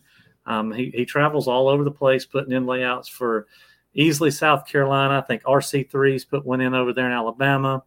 Uh, put one in, you know, put several in for Loganville. Um, he's went down to Barnesville, put some in. Um, he's been he's he's, Mhm. He's busy. yeah He's busy. Yeah. How about driver stay on pit lane? You guys are gonna make all of that as well? Like uh, yeah yeah. So I've been working on that since November, and uh, it's a lot of work. I'm not gonna lie. It's uh, it's a lot of work. So it's all complete. It's Mhm. all ready to go. Um, and now just got to load it all up. Uh, in about 27 days from now, I think, if you if I'm doing the math right, we got to be up there on the 12th. So we'll be there the 12th, 13th, 14th, 15th, and then of course practice open 16th uh, on Friday, and then uh, 17th is Saturday. The the the mains or the the qualifiers on the 17th, and then the 18th will be should be the, the Sunday for the for Okay. the main. So How will practice will it be open or open So- practice? yeah, it'll be you know just like your typical. Uh, Okay. You know, like if if if you went to an uh, arena race around here, we got Lance McDonald coming calling a race, so he's going to run it the way he runs the race is All you know, you, you- if you're used to going to a Lance McDonald race, you'll you'll you'll be right right at home. So So three day race, three qualifiers on Saturday. Uh, how long are your mains? I think you said possibly double A mains for electrics as well. I mean, yeah, double A mains for electrics. Yeah. Um, so of course, the length of that will probably come down to the, I would say the entries. You know Okay. what I mean? So, uh, but but typically what you got from from uh, the race that was in Gainesville mhm. is what you'll probably get there. Is what Okay. I'm you know what I'm probably thinking Lance will do as far as his links on his runtime. Yeah. All right. Um, I see you've been really active on Facebook. Everybody that's coming is getting uh confirmed. That's cool. I like that. Uh, I see you got Danny coming in from WRCE With Lance. Does a great jo- job. Danny does all my work, like all my intros and all that stuff for me now. In fact, I was just talking to him today because I'm getting an intro done for the Worlds. So we're gonna have some coverage. That's good. Um, yeah, that's that's what I appreciate more. You know, being able to watch this race and see what you guys are doing. And I think the more content that we have out there in the in the algorithms and the atmosphere out there in the inter- interwebs is the better is for RC. So that's great. I'm glad you you thought of that because you know it's it's always easy to say we don't need it, you know, but it you do need it in the end, and that's how. I think that's how manufacturers judge their races, and then they start sending people to those races as well. What's going to give us the best online presence? So, yeah, you got a lot of work ahead of you, man. A lot of work. Yeah. Yes, I do. Yes, I do. Um, I've got a lot of sponsors that's jumping on board. Sure. And, uh, and uh, I would love to you know, sometime during this podcast to make sure I thank them. But uh, I tell you what, the phone's been ringing off the hooks. Um, uh, Troy, I think Hanson from A Main Hobbies, and um, and uh, he's he's sending out a package. Uh, we've got Hot Bodies, uh, Chad Phillips from uh, up at uh, Absolute Hobby sending a kit to give away. Associated gave us a B3.2 kit and a B74.1 kit. They gave us a charger, hat, shirts. Uh, Ogo Tires has come out and gave us four full sets of tires to give away. JConcepts is sponsoring the race. They sent some banners and sent in a goodie box full of stuff. Tekno sent a kit. Uh, uh, S Works, uh, Ryan. I'm going to mess up this last name. He's going to kill me, but it's spelled L E C U Y E R. LaCoyer. I can't say it. I'm so I know sorry. Ryan. But but Ryan is coming. I'm so glad he's coming with S Works. He's giving away some stuff. I, I want to say it's a kit, uh, car kits, um, and uh, yeah, I'm, I'm I'm I'm probably forgetting some people. You I got, wanna I, I got, I got your sponsor. You got Rhino Racing, Well- uh, Beach RC, Reedy. You got quite Wolf. Then that's Kyle Neary and his Yeah. track Nitro Pro, Capital Roofing. You got a non RC guy coming in. TNR, that sponsors here. On Point, On Point Graphics, Powell. Associated. Yeah, that's good stuff. You got a lot of good stuff to give away to people.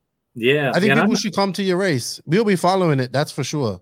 I want to thank Kyle Neary especially for making that promo video. I don't know if you guys seen it or not from the Yes. Wolf Den. He made a promo video and it's it's it's really good. It shows the arena uh, from a drone view and uh, of course TNR Fuels, Tyrone Eccles, Chris Nelson, and uh, thank you guys uh, for supporting us. I think uh, Raceline Designs is sponsoring this. They're going to give away. Everybody's going to basically. Here's a hint. Uh, if you're running sportsman, you might want to come to this race. So uh, I think you're going to be getting a lot of goodies back in this race. Nice. We're targeting we're targeting the class that uh, that uh, probably could use some of these products. So, um, and I want to thank those sponsors for for for trusting in us to run this race and sending it. We are not raffling this stuff off, guys. We're giving it away.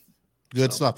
What classes are we? So we got sportsman, e buggy, truggy, nitro buggy, intermediate, pro, e truggy. I'm sure you have e truggy because e truggy is huge in the southeast. Oh yeah. So yeah, we have four wheel SCT, 15 and under e buggy. A lot of guys are calling me saying, "What is 15 U e buggy?" That is 15 years of age or younger. Okay. And it's an e buggy class, and we really want the kids to, to Good. jump in that. Of course, uh, I think there's going to be some goodies giveaway in that class too. So don't don't uh, forget about that. Sportsman e buggy, Sportsman nitro buggy, of course, our 40 plus e buggy and nitro buggies, intermediate e buggy, intermediate nitro buggy, pro e buggy, pro nitro buggy, pro uh, pro nitro truggy, intermediate nitro truggy, pro e truggy, and intermediate e truggy is the classes we are going to be running. So if you go to Peach State Classic on Facebook, we got it right on our flyer. So we invite you to take a look at that and come come visit. There will be a link in the written description. Seventy-five dollars per class, people. If you're looking for a, a, good race to go attend, good people to support, go check them out. They're gonna have coverage. It looks like they're gonna have a good mix of the what what I think is gonna be good is for the local pros. Like it's gonna be a lot of the fast guys there that are local. You know, I got to see that a lot of them at RCGP, and I've gotten to know a lot of them, a lot of the fast young guys. I look forward to that those guys are exciting to watch. They race, and of course, you have your some of your top pros coming out. Tyler Jones, yeah, that's good to see. Uh, and um, yeah, man, I wish you all the best. I know this is a big step for you. Reaching, I know anytime you go on the roof, it's always an added expense, and you you know you have to reach that that entry to make to make do. So I wish you all the best. I hope if you're listening to this podcast and you think you want to try out this race, check it out. I already like i'm been telling Mitch to go to this race and and Cody and those guys be a good race for them to go to. Uh, keep up your good work with Loganville. We need that. Um, if you guys are in that area, check them out. Go support them. So go club race with them and keep doing what you do for the Southeast racing community, man. This is what keeps RC going. You know, people like you. So yeah. good job and good luck at uh with your race, man. And if anything that we can do to help you, we will. Awesome. I really appreciate you taking the time to help me with getting the Peach State out there.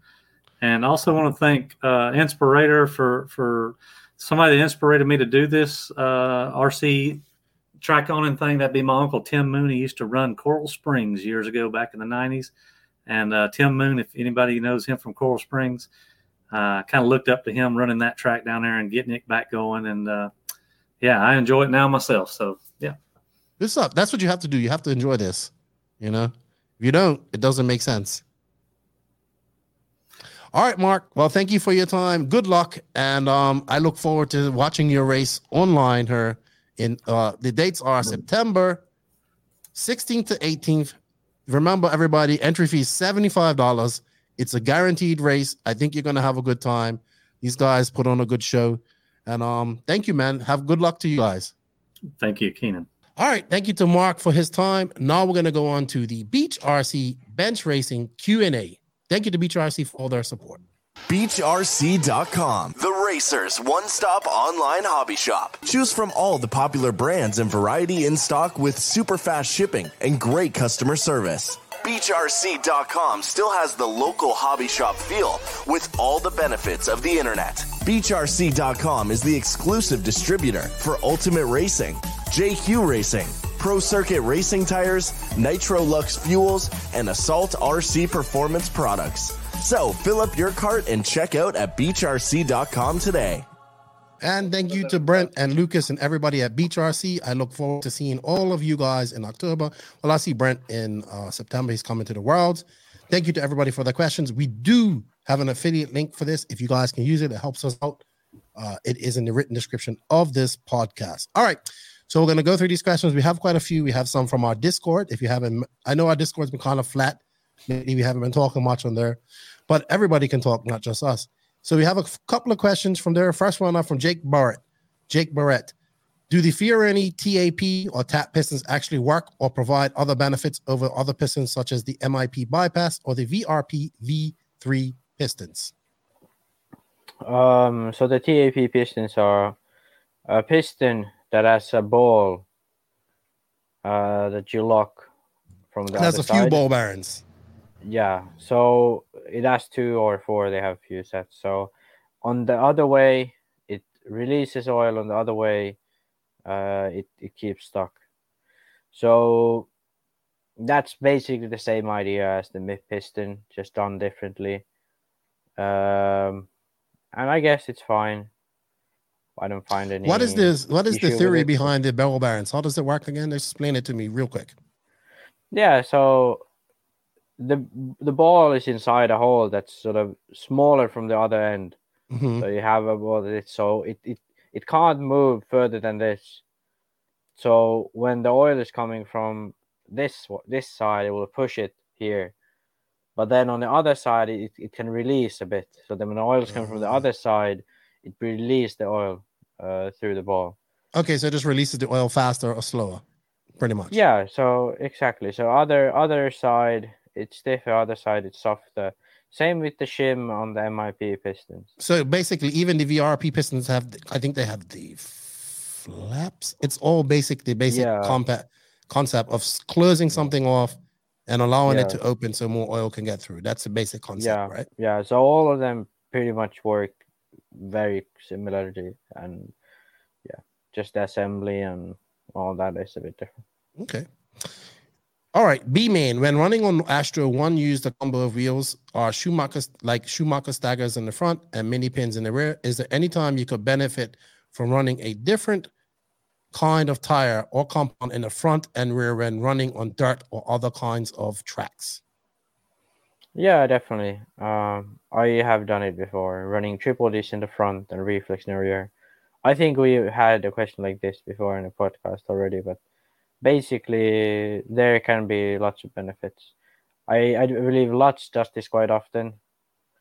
Uh, he runs uh, zip packs or whatever it was. Mhm, mhm. Uh, and um, yeah, uh, there is a place for it, but you need to kind of know what you're looking for.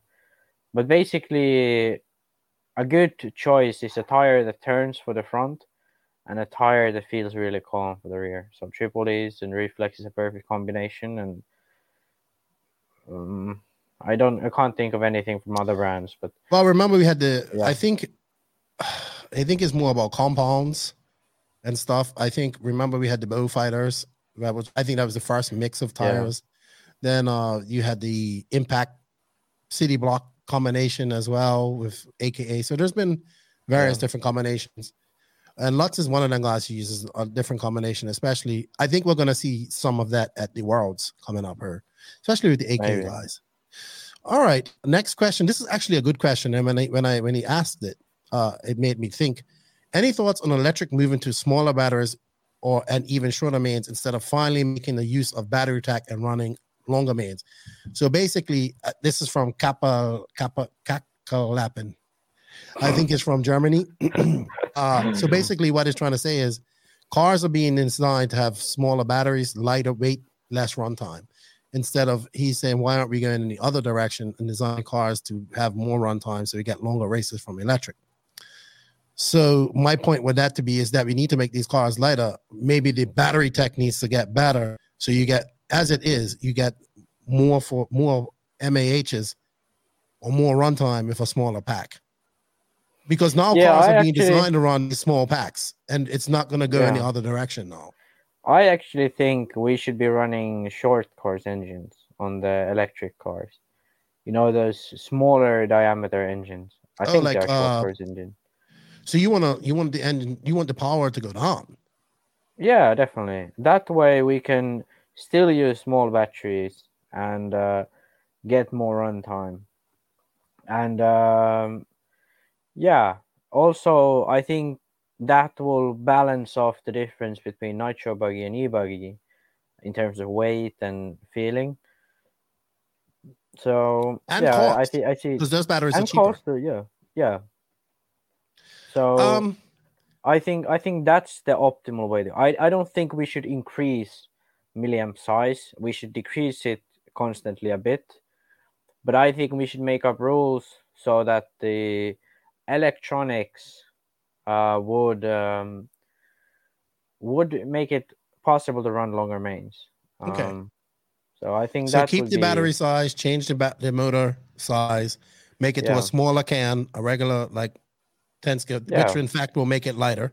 Yeah, and I, I and for people who say, "Oh, it's not good," I used it and I preferred it actually because it felt more similar to my Nitro. So Okay. That's the best. I don't. And People's gonna want less power though. I doubt that's gonna happen. No, but I think it's much better for everyone. They are cheaper. They break less easy. Um, the power is still enough. Uh, yeah, I can't think of much negatives. They're lighter. Yeah, everything is positive. Okay. All right. Good question. And then Robert Parente asked, why no West Coast RCGP? We explained that uh, earlier. All right. Benjamin James, looking at the driver list for next month, IFMAR Worlds, is there a driver who could this who could be this year's Cody King 20, 2010 world champion and surprise the favorites? yes, I will say his name is Mason Fuller. Even though I don't think it's a surprise, I think he's the one who can surprise everybody. Yeah, I think Mason Fuller would be the Cody King of uh, Yeah. of the world. Not that I'm not saying that uh, he can't. I don't expect him to win a world at some point. Oh if he- no, no, not right now though. He he most likely won't win. But if he would, that would be a Cody King moment. I think there isn't very many outliers. I think Berton could be one of those people. one of them too. but he he already has a, won a European Championship, so it's not a total surprise. But it would be outside of the um, main picks. Okay. So Connie Svensson of House of RC asks, is Max better than Pekka in 1-8? He beat him at the lat- latest Finnish Nationals, but Pekka has been very impressive this summer at RCGP. And he didn't drive a Mayako at this race where Max beat him. But Pekka's wing also came off. So Yeah, I mean, but he was slower all day. Pekka was actually not doing very well at this race. Uh, Joona was much more closer to me. Uh, he was he had better best laps most runs, but uh, I was usually uh, I was usually faster than him over longer runs. He he was fast in the semi, but in the main, I I felt pretty. I got into the lead at the start, and then I mean I just I I was like a half a lap in front of everyone since then. Okay. Joona had some crashes. the big question is, what is Pekka- Pekka going to drive at the Worlds? Is it going to be a Mayako or AE? When I was at I, I think AE. I asked I asked him recently now again, and he said it's gonna be. AE. I think uh, what RCGP did do was help uh, show the world, Pekka. Like you know, yeah, that's definitely talking about it. that's gonna be good. And and uh, to Connie's question, I don't think I'm a better eight skill driver necessarily, but I think you're a better I mechanic. do. Yeah, I'm definitely that. I'm a better mechanic, and uh, most likely I have the car sort of. I understand what I need from the car to do well, whereas Mhm. he sort of uh, he might understand what he wants, but he doesn't know how to get to it. I don't know what you and mean. that's often often uh, what might hurt him a bit. But as a pure purely driver, I think he is better. Okay. I I can be really fast, but I think uh, he's better better mentally in longer longer mains or even five minute runs. He's better.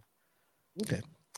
Savage Joe, Joe Zaire Jr. of uh, Ran Out of Talent podcast. He's geeking out over fifth scale. He's got a fifth scale. They actually have a spec class where you can only change the servo, and he's bought like this super tough body for that costs about 200 bucks. And he's like, How much you think I could sell his actual physical body for so I can afford to build a mod fifth scale truck for Silver State? Well, I answered him, Lot Lizard dealing quantity, not quality. yeah, as Joe is freaking out over over fifth scale. I really like it, but to keep up keep up with those boys, them fifth scale cars at Silver State, you're gonna have to, man, you're gonna have to spend some money. You're gonna have to spend some money. I love it though. Jamie Docking got to meet him at RCGP. It was very nice. Thank you to his wife for allowing him to come up for the second day. Very nice to meet him. Here's a question I should have asked JQ at RCGP. If you have a car with a lot of steering, is it better to dial the steering out with setup or just reduce dual rate on the radio? Um, always better to do it out with setup because then you will have a calmer car. That'll be easier to drive, and you feel you have enough uh, steering. Whereas the dual rate will just uh, reduce the angle of the tires, the maximum angle, and keep the aggressiveness of the front end there. Okay. Connie, we're going to come back to your ROI question last. Benjamin James, second question. Lamberto Collari, nine time IFMAR world champion and eight scale owner, had finished sixth at the Euros last week. Is there a driver currently active other than Collari who you are surprised is still active? Greg Degani, but to my mind, but what what do you think? I think to add yeah, to but I, I think I think I think the interesting thing about Collari is that he is still good. He's still finishing top Well, every Euros. let's let's yes, but we the depth in the on-road field is not to the depth of the of the off-road field. Let's put it that way. Yes, but I think he's still better than Dagani. Yeah, yeah. No, I'm not saying that he isn't. I'm Yeah, not saying that isn't. but What who yeah, comes to mind is Miguel Matias. Yeah, he's Like I could see Miguel okay Matias.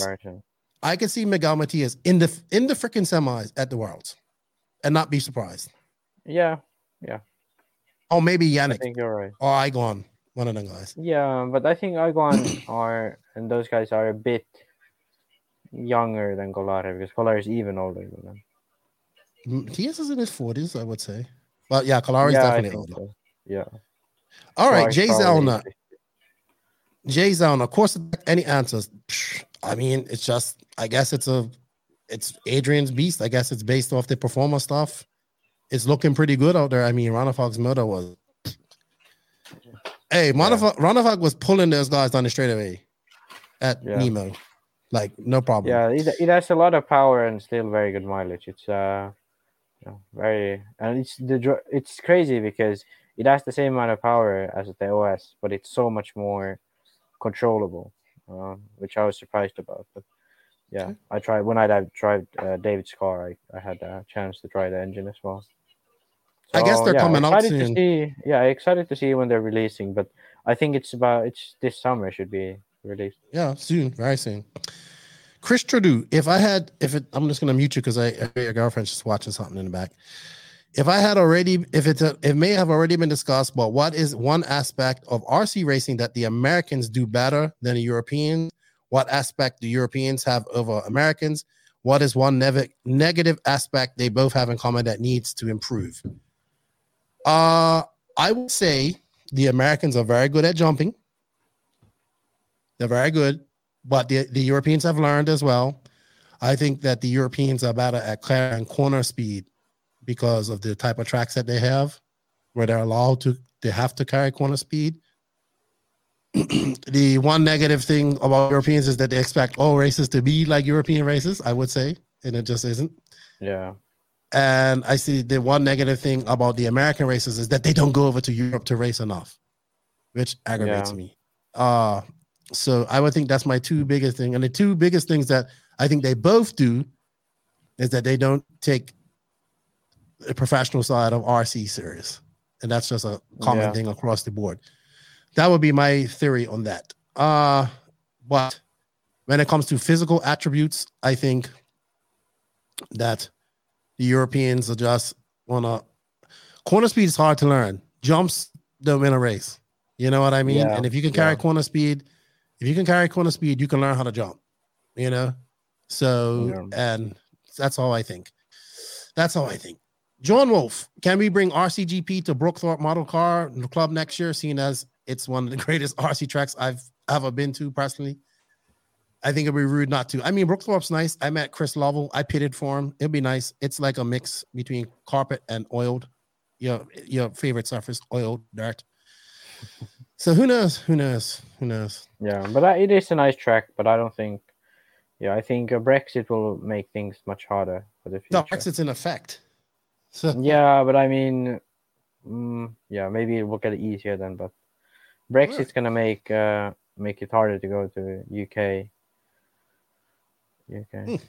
Well, maybe for JQ, who's actually English and having a hard time getting there. So, all right, my boy Kevin Mendes, he goes, man, it's too early. I just knocked off, uh, just worked all night. My question is, my track has this little technical set S section that when approaching in there, there's a little single kick up jump, maybe eight feet away from the turn. But I see other racers take the jump and be nice and flat in the air for the turn. My and then the, as in the turn, my truck every time I would hit it, my truck would be nervous as it gets it's endoing over the the the jump. So my question is: Is it a ride height problem? Basically, I have the rear end up a couple of meters higher than the front. Should I level it out, or is this? yeah. So I would think it's a lot to do with ride height as well. Maybe you have Yeah. it too low, and then once you come, you also got to maybe them guys aren't. You, you got to figure out how them guys are applying throttle over that jump too. You know, are they going full wood? Are they caressing it? It's a lot of things that could be done in that, you know. But yeah, definitely. Yeah. Also, you want to check your ride height by millimeters. So you want to get a ride height gauge and just make sure you're sticking to around the required millimeter count. Yeah, yeah. Ride height. Yeah, check the ride height. Uh, try different stuff. Try racing it and see how it works on track. And for shocks, go to less holes and bigger holes, and then thicker oils. That way, you get better over those of bumps. Yeah, and just make sure, like, yeah, it's difficult. Are they going full chat over that jump too, as well? Yeah. By the way, he's racing in Connecticut at Hillside Raceway. It's uh, old, old tracks, been around for a long, long time. It's up there in Connecticut. So yeah, man, try that. I think it's a E truggy as well. So he might you check, make sure you ain't got no too much drag brake on your car either. Yeah, that That might be affecting it as well. So it's usually simple things. You can you can probably fix it with just your driving, to be honest. Yeah. All right. Uh moving on, just finding the rest of the questions here. Sean Alcorn, what's up, Tiny? Get all the manufacturers together, make the same type of air filters and clutch bearings. How can I make a million in one hour? Get into RC with two million. Uh why the green her? He's not in Green Day. He likes Green Day a lot. He's talking about JQ. Yeah. Uh, what special did you? What did special did you do for my lady? I guess my my wife's birthday. Uh, my wife parted. Like she got her friends up her and they parted. Um, and I, I looked after the kids and I bought her some perfume. For the first time, I was able to buy her something in like duty free on the way back from one of these trips. So I bought her something. And he just says, "Have a good day." Uh, but good question. Why don't all manufacturers get together and make the same type of air filters and clutch bearings? Um, no, I don't know. People just want to be different. Yeah, but I mean, like at the Euros, the guys were running the Kyosho filters because they were better. You know, Yeah, everybody's running that. more, more Yeah. air. Yeah, but I don't know. I don't think that will ever happen. Most brands do use same clutch bell bearings. Though. Yeah, but like X-ray has some different, Yeah. uh, different laps in it. So yeah, good stuff. No, it's just my buddy was sending me some messages about the 10 scale and that, so I was just looking at them because that's actually on the way at the moment. So all right, one more question here before I go on to Connie's question. Uh, I did have some Instagram questions. Oh, one was about track. So much things pulling up. Uh, one second. So one of the questions was on Instagram was about tracks. Let me find it. I thought I had copied it her, but I didn't. My mistake. Your fault, Max. Your, mis- your, my mistake. Your fault. Um. All right. All right. All right. All right. All right. All right. One second. Okay. So this is one of our Instagram questions, and it comes from Bjorn Tering. I'm guessing he's of of Scandinavian background with a name like Bjorn.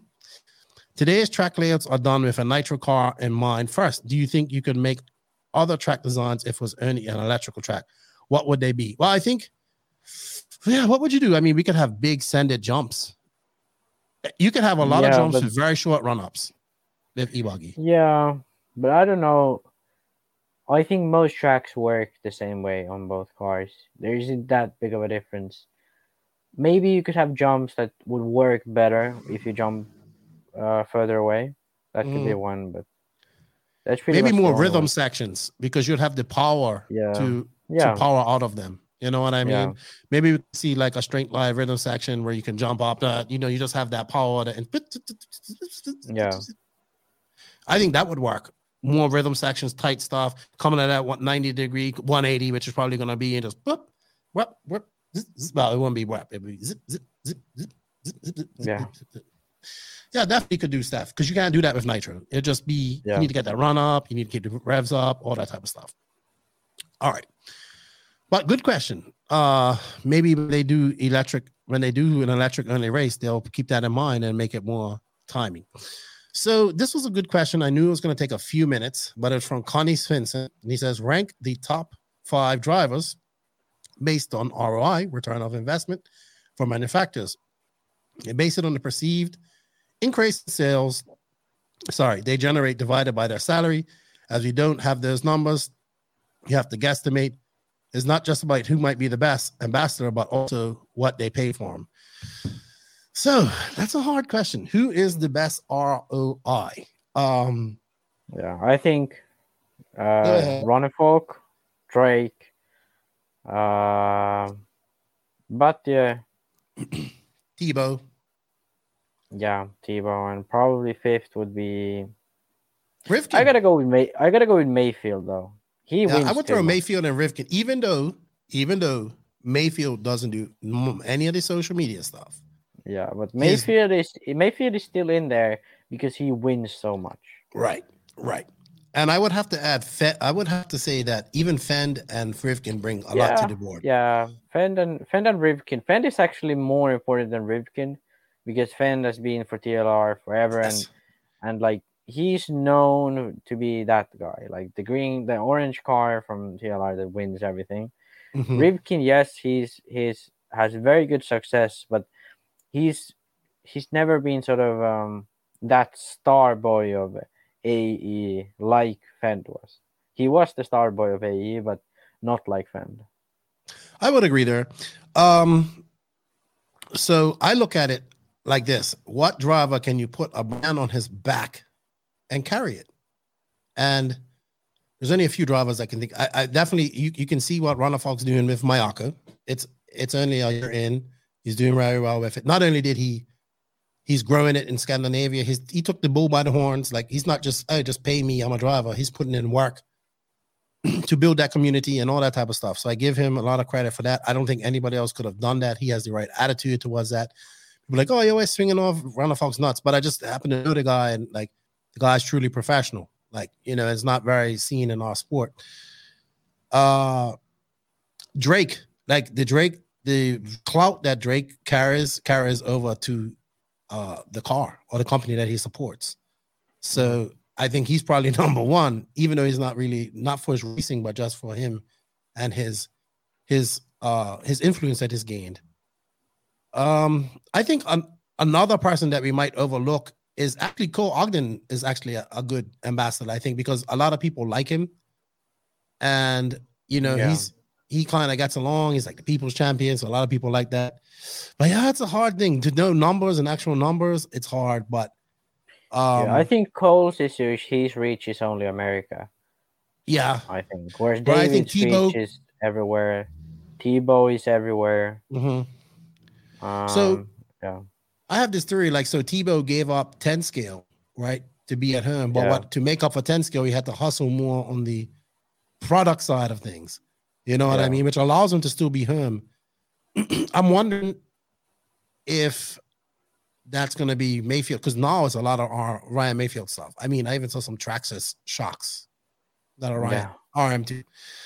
So is Maifield gonna? I mean, he's still fast. He doesn't have to, but at some point he has to transition into a social media type of vibe. At some point, Yeah. At some point, if he still you know, so I did see they released a new shirt for Maifield. No excuse or no no apologies. So uh, they're really embracing this this new Yeah. image. I like it. Um, probably that's why they got hooks in. maybe, maybe, maybe looks to saying like, hey, let's embrace this. Let's do it. Yeah, I don't know who else we can say. I, I I would say Renaud Savoya too, maybe. Like in France, I'm sure he's good and a good ROI right now because he's working in the industry. But man, it's a lot of guys out there that probably aren't getting an ROI. You know what I mean? Yeah. we're gonna see. We're gonna talk about that in a little bit.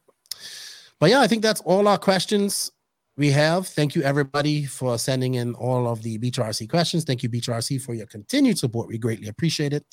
Uh, we can't do it without BTRC. Remember, everybody, we have an affiliate link that you can check. Uh, check it out and show us some love, man. Show uh, BTRC some love. Show us some love. It definitely helps us out. And uh, with that said, we're going to move into this next little segment that I have and it's about rumors and sightings, I guess we can say. Some of the things that's been floating by my ear and some of the things I've kind of noticed since I got back. And that's brought to you by TZO Tires. For those of you that are listening, this is an ad. It's just got music. It doesn't have any words. And it's also brought to you by TNR Fuels.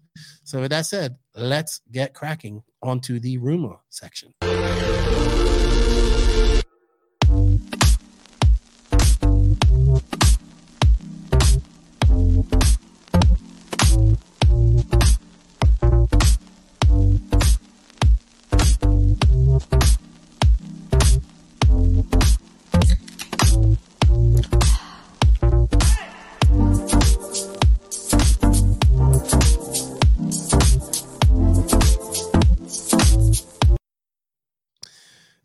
Cut off so quick. I need Nick needs to get a better video. We're gonna talk to him. I'll get a better video up. But thank you to TZA 200 Tires for all that continued support. Also, a big shout out to Chris Nelson and his family at TNR Fuels because here at the NNRC, we are all about that glory, and that glory is nitro.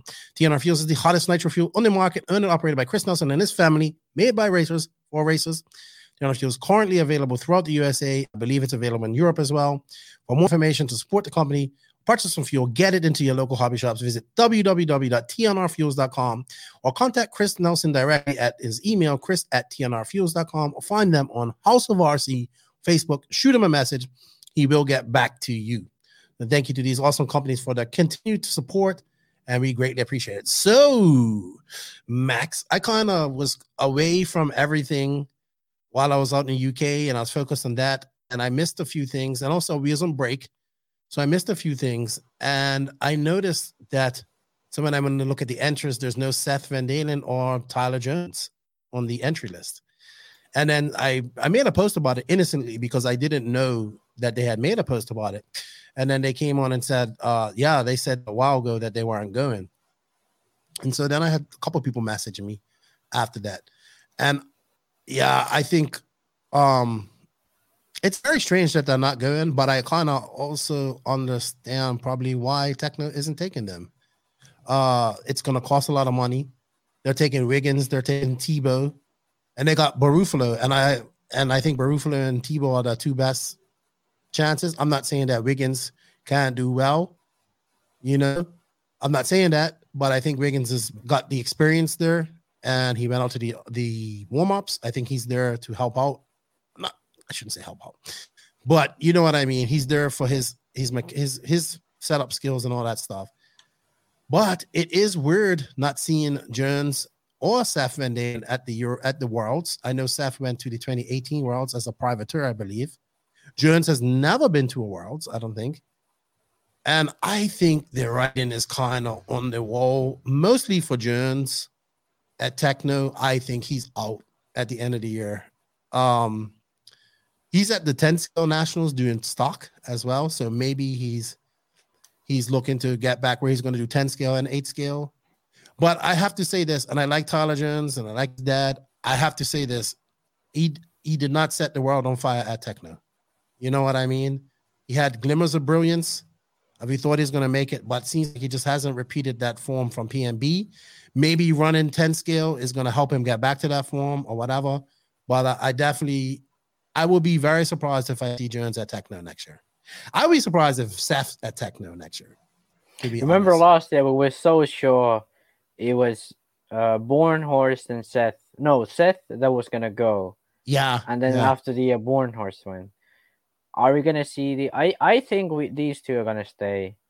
But really, I think I Jones is out. I think his contract's up and I think it's done. Okay, I Jones think Seth still out, has a contract think, though.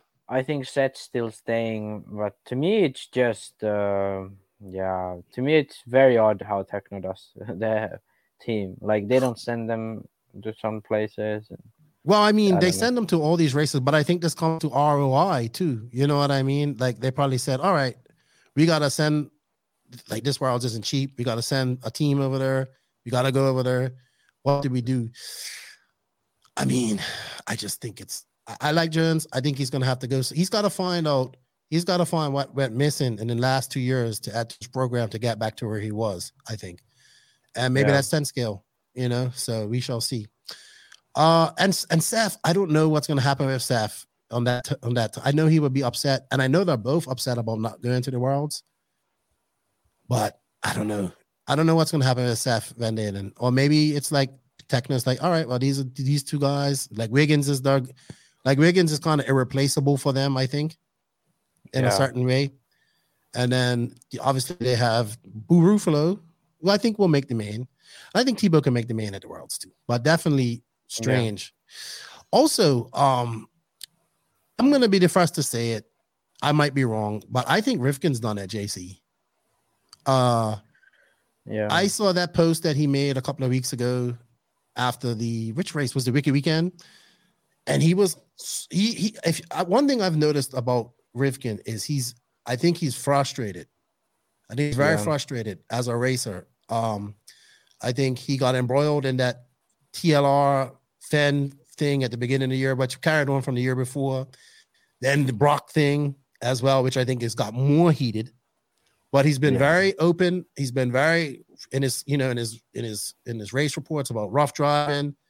And then, you know, in his interviews, his, you know, his like, you know, even like even some of the races, he says, Yeah, I went to this race and it was a complete joke or whatever. And I'm just like, woo, like, you know. And then I saw that post about, yeah, I need a pit crew, someone to change tires. And he just took a picture of all his tires unglued. And I was just like, that Yeah. not gonna go over well. Um, I think he's I think he's frustrated. I think he wants results. I think he's put a lot of pressure on himself. Like he is the number one AE guy, you know. Yeah. And I think he's just put he's got like Aiden Horn and Cole Toller chipping away at you in 10 scale, which is like which was his bread and butter. But I, I just don't see, I don't know what's gonna be Rivkin's future. He just seems very I could be wrong. He seems frustrated right now. Yeah. Yeah, I mean, but then what tire does he run if he leaves JC and still runs I mean- uh, AE? I don't There's know. no- I, I mean, it just seems like there's some Everything friction else there. is everything else is owned by Horizon. I know. Maybe I would not be surprised. See, I, I would be surprised because they're kind of maybe they're not as much enemies anymore, Phend and him. But I wouldn't be surprised to see Rivkin at TLR at some point. Yeah. Well, why would you think he'd be down at AE? He gets everything he wants. But there's other people coming there. You know, you, you he's not probably getting the, the AE because AE has a shit ton of people in the back waiting. You know what I mean? That's why. If you really look about yeah, it, but it's not even that much. It's just Horn and Yeah, what uh, about all them fast Pollard? kids in the UK coming up and Marcus Carap, all them guys in Europe coming up, you know? Um Yeah, you got the 10 you got scale- 10 Ongaro still scale over there doing well. Yeah, ten scale side, yes, but he's still the Yes. number one driver in America. Yes. So, and in eight scale, he gets to do whatever he wants because Ongaro doesn't get to decide a lot because he tests with like the designer and uh, they test with Rivkin Right, and right, uh, with uh, with um. But to admit he does seem frustrated. Yeah, yeah. And He- his posts his posts rever- reverberate that. That's all. And and then I just know like I know like after the the Philippine incident when the tire burning happened, that was like the nail in the coffin. Yeah. And I just know, like, I know that Ronald, I know Ronald runs a tight ship and he's not going to be happy with that type of talk. You know what I mean? Which, yeah, it's unfortunate. It's unfortunate. I don't know what happens to Rivkin, but it's so, but look at JC's got so much competition. Like, everywhere he looks, it's competition. Competition for Yeah. days on the JC team.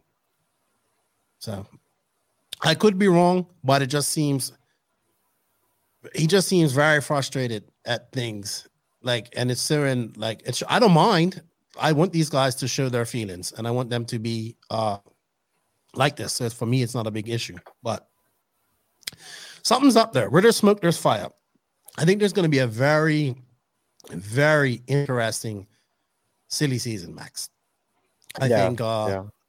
i think you're going to see a lot of drivers leave established brands this year like yeah. I I think we're gonna see a lot of movement, and I think it doesn't matter what the worlds does. You can win the worlds or whatever. I think these these moves already in in play. You know what I mean? So we shall see. We shall see. That's all I have for rumors and sightings lately. Uh, that's just kind of what's been on my radar lately. You know what's hard now that I, you know, that I had the new Facebook. I'm not in a lot of these groups where I used to be, so I miss out on a lot of things. So I do appreciate people sending me news, but I definitely think Jones out of Tekno. I don't know where he goes. Um, not sure what's that, but I think the question to ask is what is the ROI on these guys? Like, what do they bring back? You know what I mean? Are they? they This is a this is an industry where this is an industry where your driver it's results based. Results generate your your your money that you make at the end of the day and all that type of stuff. So it's hard, but it's rough. Rough. But these guys are in a position that many, many young drivers have been in before, like the on the cusp of, you know, they're probably a paid driver or getting a salary of some sort. But it's like they're also on the cusp of like, I gotta live a real life. You know what I mean? As well. Yeah. It's like, where do you go from there? This I've seen many a, a good young RC driver get to this this fork in the road, I like to say, and they they have to kind of just go to where they're gonna make money. I'm not saying that's the case for Jones. I think he still has a career, but uh I just don't. I think yeah, it's pressure, dude. Pressure, like it's a lot of pressure. People don't understand. Yeah. It's a lot of pressure. Like when your livelihood depends on this stuff, it's fucking pressure. Like sorry to say Yeah. that, but it is. So I can see that, and I think Rivkin's suffering from that a little bit. I think because also with Rivkin, he had it. He he he gained a lot of. He got two world championships. He got a world championship young. He got a lot of things young, and it's now like yeah, like this is the grind now. You got to grind it out. You're still one of the top drivers in the world, but you just got to grind it out. You got to find that missing piece of the equation. All right, Max. One last subject, and then we're gonna go in. We're gonna run off this real quick. It's something I want to do. I'm gonna start doing it anyway in written form, and uh, it's something I wanted to kind of do. It's brought to you by Lugs Racing Tires, who have over 55 years of combined racing experience. They've been testing treads, wheels, and rubber for performance. They have their Econ line of tires developed with racing budgets in mind, high quality but lower cost with savings passed on to you, the consumer. They have their premium line of tires that are pure performance. They are using their lugs custom molds and proprietary rubber compounds. All tires are available medium soft, super soft, mega soft, and long wear. You can visit www.lugsrace.com. You can save up to 25% with the promo code NNRC Lugs. Thank you for the support.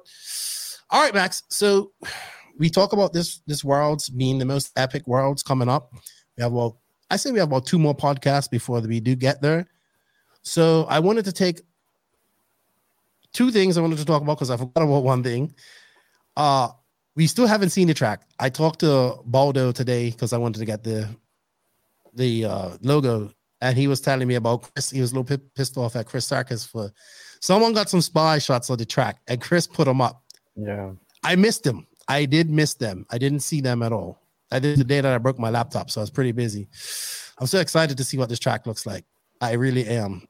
Uh, I'm so excited. But anyway, I thought we'd take a look at Team Kyosho and a couple other drivers this week, and we're just going to talk about it like less than a minute on each driver. So we have, I would say, we have Ryan Lutz, Renaud Savoya, and Yao Figueredo for Team Kyosho going to this world. Polito, maybe if you. Polito, yeah, maybe. I forgot about him. I, I don't know if he's going to be a factor. He hasn't been racing much. So, mm. but He's been racing in Italy. Yeah, but he he didn't do the Euros and he didn't do Yeah, he didn't do the warm up. I don't think. he did. I think Y'all Figueredo can make the main. I think Lutz can make the main too if he draws like a Wiki weekend and have issues. Unfortunately for Renaud Savoya, I don't see him making the main. I don't even know if I see Renaud in the in the semis. To be honest, Did he make the main at the Euros? I don't think he did. I would probably want to know that, but uh, we would have to go look that up. I don't think he did. I don't think he did. Yeah. So, Team Kyosho, I think Ryan Lutz can make the main. I I think if y'all slows down a little bit, he can make it because he's just so punched. Yeah, But, I uh, think Yaw and, and Lutz are the strongest ones going into the race. Um, Savoya and Polito would be probably the next two, obviously. Um, but yeah, those guys all have a chance and of being the semis, but the top two I think have a chance of being the main. And uh, I don't. yeah, I, wouldn't be I don't feel that any of them if- can win it though. I'll be honest with you. No, no. Lutz, Lutz. I would be. I, I would wouldn't be very happy if he did. Yeah, I would be. So, I wouldn't be surprised to see Lutz top five, but that would be a good result for him. Okay. That goes on to the Kyosho's biggest rival, Team Mugen Seiki. So we have, it looks like we're going to have Ryan Maifield from America and then Robert Batlle and the Killick brothers from Europe. I think that's going to be the whole Mugen team right there. Yeah. I see all four of those guys in the main, to be honest. Yeah. So Mugen sort of sneakily got um, a great team, whereas they already had Maifield and Robert, and both are very strong. Both are most likely going to make the mains, and Maifield's one of the most likely ones to win. And then Killich brothers coming up this year massively, made their World warm up uh, main, both of them. And in the Euros, uh, Berkan was in the main. Burak had issues in the semi, but he TQ'd. the whole race. And he, no, that's he was very fast in qualifying. Yeah, that's, Burak was extremely Yeah. fast. So yeah, Um, yeah, I love the Killick brothers. I'm looking forward to meeting them. I like Robert. I can Robert pull off an upset and win. You think? No, I don't think it's enough. His speed is okay at this track, but it's just not enough. I think. How about uh, either the Killicks? Uh, top three win for them. I think top three is feasible. Yeah, I think top three for Burak would be feasible, but I think uh, most likely, most likely they will make the main and be somewhere fifth to tenth, somewhere there. Both of them. And Maifield, like I have no surprise that he can win this. That he's one of my yeah, favorites to he's one of my picks for top three, definitely. Okay. Um, we should probably do one more team and then get out of here. Let's do Team HB. I think this is going to be all American. I think. Uh, Well, um, I think Musso is still like yeah, Musso. Sorry, he's the, and then Paulson will be there, but I don't think I I like Musso and I like Paulson, but I don't think they're on the level of like Fuller, Bronson. I think Fuller, Bronson. I think Fuller, Bronson is Bronson going, but if he is, I think Fuller, Bronson, Ogden, and Pavitas are all in the semis. I I, think four- Musso is better than Brunston. Really? So you have him in the semis? Yeah. Okay. Well, we'll put him in the But I semis. don't, I don't, I don't have, I don't have Musso or Brunston in the semis. So Okay. Okay. Well, I have. I, I have, I have Cole in the quarters. And, Wow. Uh, Wow. and, uh, Fuller straight into the semis. I have Cole into the final, and I have Fuller into the final in the semifinals. Okay. I have think Cole, he can go. I, I have Cole from qualifying to quarters and bump up to semi. And uh, Okay. Fuller, I have straight to semi, and then perhaps he makes the main. Pavitas. Semis. No, I don't think. I don't think it's enough. I think Hot race though. Hot race. He'd be on the good tires. He'd be on the good tire. good Yeah, tires. but so will everyone else. Everyone else will be running hot race except for Americans. I think they. I think they will eventually. Uh, I think that Cole makes the main, and I think that comes from the previous experience that he's had when he was over there with David. That's what I think. Okay, maybe, but the track is big. Uh, yeah, it's gonna be very tough. Yeah, you can't have a Um, mental implosion on this track. It's going to cost you big time. yeah, and uh, it's yeah, Worlds is different. I don't think Cole has ever made the main at the World. And I, I have no, I have full faith in Mason Fuller. I think he can make it. Um, but if he doesn't make the if he doesn't make the final this year, it's not the end. It's it's not a like loss. I can like I don't even see a scenario where there's no HBs in the semis being impossible, which is crazy to say. No HBs in the semis. I I see that possible, but I don't see it likely. No, I don't I see that likely. being possible. I It- think it it is like the possible. scenario is there's two HBs in the semi. I, I think that's more of a likely scenario. I think Pavitas can make the semis though. I think he can. No, I don't. I don't think so. Wow, Max, you're you're being brutal this week. You're being, but that's that's your opinion, and that's what it is. It's about. No, but the, the level, like, like. All right, we- you- you know just- Just watch, just watch the world's warm up sort of starting list, and then add the Americans to that, and All right, so let's do a tricky one, and then we'll wrap it up. Team X-ray. yeah. So they actually have a very, very strong team. So they have Baldo, they have David, uh, David. Um, They have both uh. Baldos. Yeah, well, the yeah, but I don't see both making the main. I see Oscar making the main. Um, so Oscar Baldo, Ty Tessmann, Bruno Coelho. Um, I think all of Montero? those three. Does Montero but drive let- for them? let- Yes, Montero drives for them. Oh my God, there's so many people who drive for them who are quite fast. Like Skidmores, so many people. But I, I, I, I will. I think one of the Skidmores makes the semis. Yeah, I think one of the Skidmores makes the semis. Maybe uh Montero or someone like this, but most likely not. But Ty and Coelho in the three- final. You have them in the final. Ty Coelho and Oscar Baldo, and I think any one of those three, I wouldn't be surprised to see win. I, I, you know what? After watching Oscar at at the warm ups, I wouldn't be surprised. Yeah, Yeah. but if they change the track a complete, a lot, a lot, a lot, mm, maybe so. But Coelho and Ty, I wouldn't. Yes, but I think Oscar is uh, still very fast Okay. on this track because he knows it, and and he is actually quite fast driver. But Okay. I I don't see him winning realistically, but I I wouldn't be surprised to see him win. Okay, I, I, I- I would, I would agree with that. I would agree with that. I think that's it. We're gonna do more teams for today. We'll save some for next week and then the following week. All right, Max. I think that's it for us this weekend. Uh, thank you for your time. I greatly appreciate it and your girlfriend's time. I know she's sitting there patiently waiting for you to stop geeking out over RC. But Tyler, RC is life. If you've married an RC man, this is what. Well, not married. You've gotten involved with an RC man. This is what happens Yeah. especially when you're smart like you and arrogant. But uh thank you. thank you to Mark Moon for his time as well. Remember, guys, if you're looking for a good race to go to uh, after the Worlds in September, check it out. It's going to be under roof, guaranteed race. I think it's going to be fun. Good luck to everybody at the 10 scale nationals. Hopefully, we get some action on and off the track. It will be great. I would love to see that. I know people's like, you're just you just want drama. I said, no, I want good racing, but I want drama too. And um, Max, we're going to be seeing each other shortly here in Spain, so that's going to be good. Yeah, it's not long. Two Not weeks, long at all. Yeah, two weeks roughly. Shout out to all the NNRC squad around the world. We can't do it without you guys. Thank you for all the continued support. Uh, thank you for downloading. Remember to continue to download. If you ain't sub to our like, if you ain't sub to our, let's help. Look, let's get the YouTube channel up to 3K. Well, we're not too far away. About 400 subs le- left. Let's get there. Or 300 subs. Let's get there. So please, if you can go to the YouTube channel, hit that like, that sub button, leave a comment.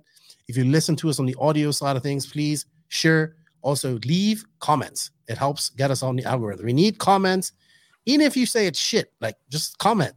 You know, just get Go us knock there in the algorithm. your go knock to your neighbor's house and say you need to subscribe to an NRC. Yeah, podcast. say, hey, boom. This is the NNRC Yeah. podcast. Subscribe, subscribe, Yeah. subscribe, subscribe. Go to the store and yell in the front of the store that subscribe to non MRC podcast. If you do a video of doing that, I will send you a T-shirt and stickers. But he has to do it more than just yelling it once. He has to be like a 30 second I video. go to the it. NNRC podcast on YouTube and give him a sub button, and I'll win a T-shirt. And there needs to be people walking by too. Yes, Like we need people like a walking by Walmart, looking at you. like a Walmart or something where there's yes, this isn't like walking we need this to be a populated area. You need to be like or carry a sign saying sign up to the NNR. Look up, check NNRC podcast on on YouTube. If somebody does Yeah, that, yeah. I will give you a T-shirt if I have your size and some stickers. Or I have another cool something that I could give to you later. All right. Uh, thank you to all of the uh, patrons of the podcast. We greatly appreciate your support. We can't do it without you. If you wish to be a patron, you can join. You can do that uh, on the written link in the description. You guys get early release of this podcast. Also, thank you to the awesome sponsors of this podcast. I am looking for some companies to finish off my budget for the world. If you're a smaller company, you want to donate, help, and want to get put on that, I have to next week to get that, and then you get put on the sponsor list for all the work that we do. Hit me up. I'm looking for some extra help. You know, I'm trying to hopefully get these these trips where I don't spend any money on it, like where it's all paid for. So I'm hoping that I could get this done like that. Hopefully. But uh thank you to all the awesome sponsors. They are Invisible Speed, TZO 200 Tires, TNR Fuels, Beach RC, Hitec RC, Mayako, Tekno RC, Papa Willie's Traction Tonic, G Spec RC Tuning, SunPadow USA, Racecraft USA, Clinic RC, RCGP, House of RC. Uh, shout out to JTP, the JTP RC, David Ronnefalk Shop, my boy Alexander Hagberg. And uh, yeah, thank you to all those companies for their support. You can show them some love. The links in the written description. Max, was good chatting to you. I'll let you go. Uh, get some sun. yeah, I will try. Don't let let's let's make it a it's gonna be hot in Spain too. So let's It's not, gonna be that hot.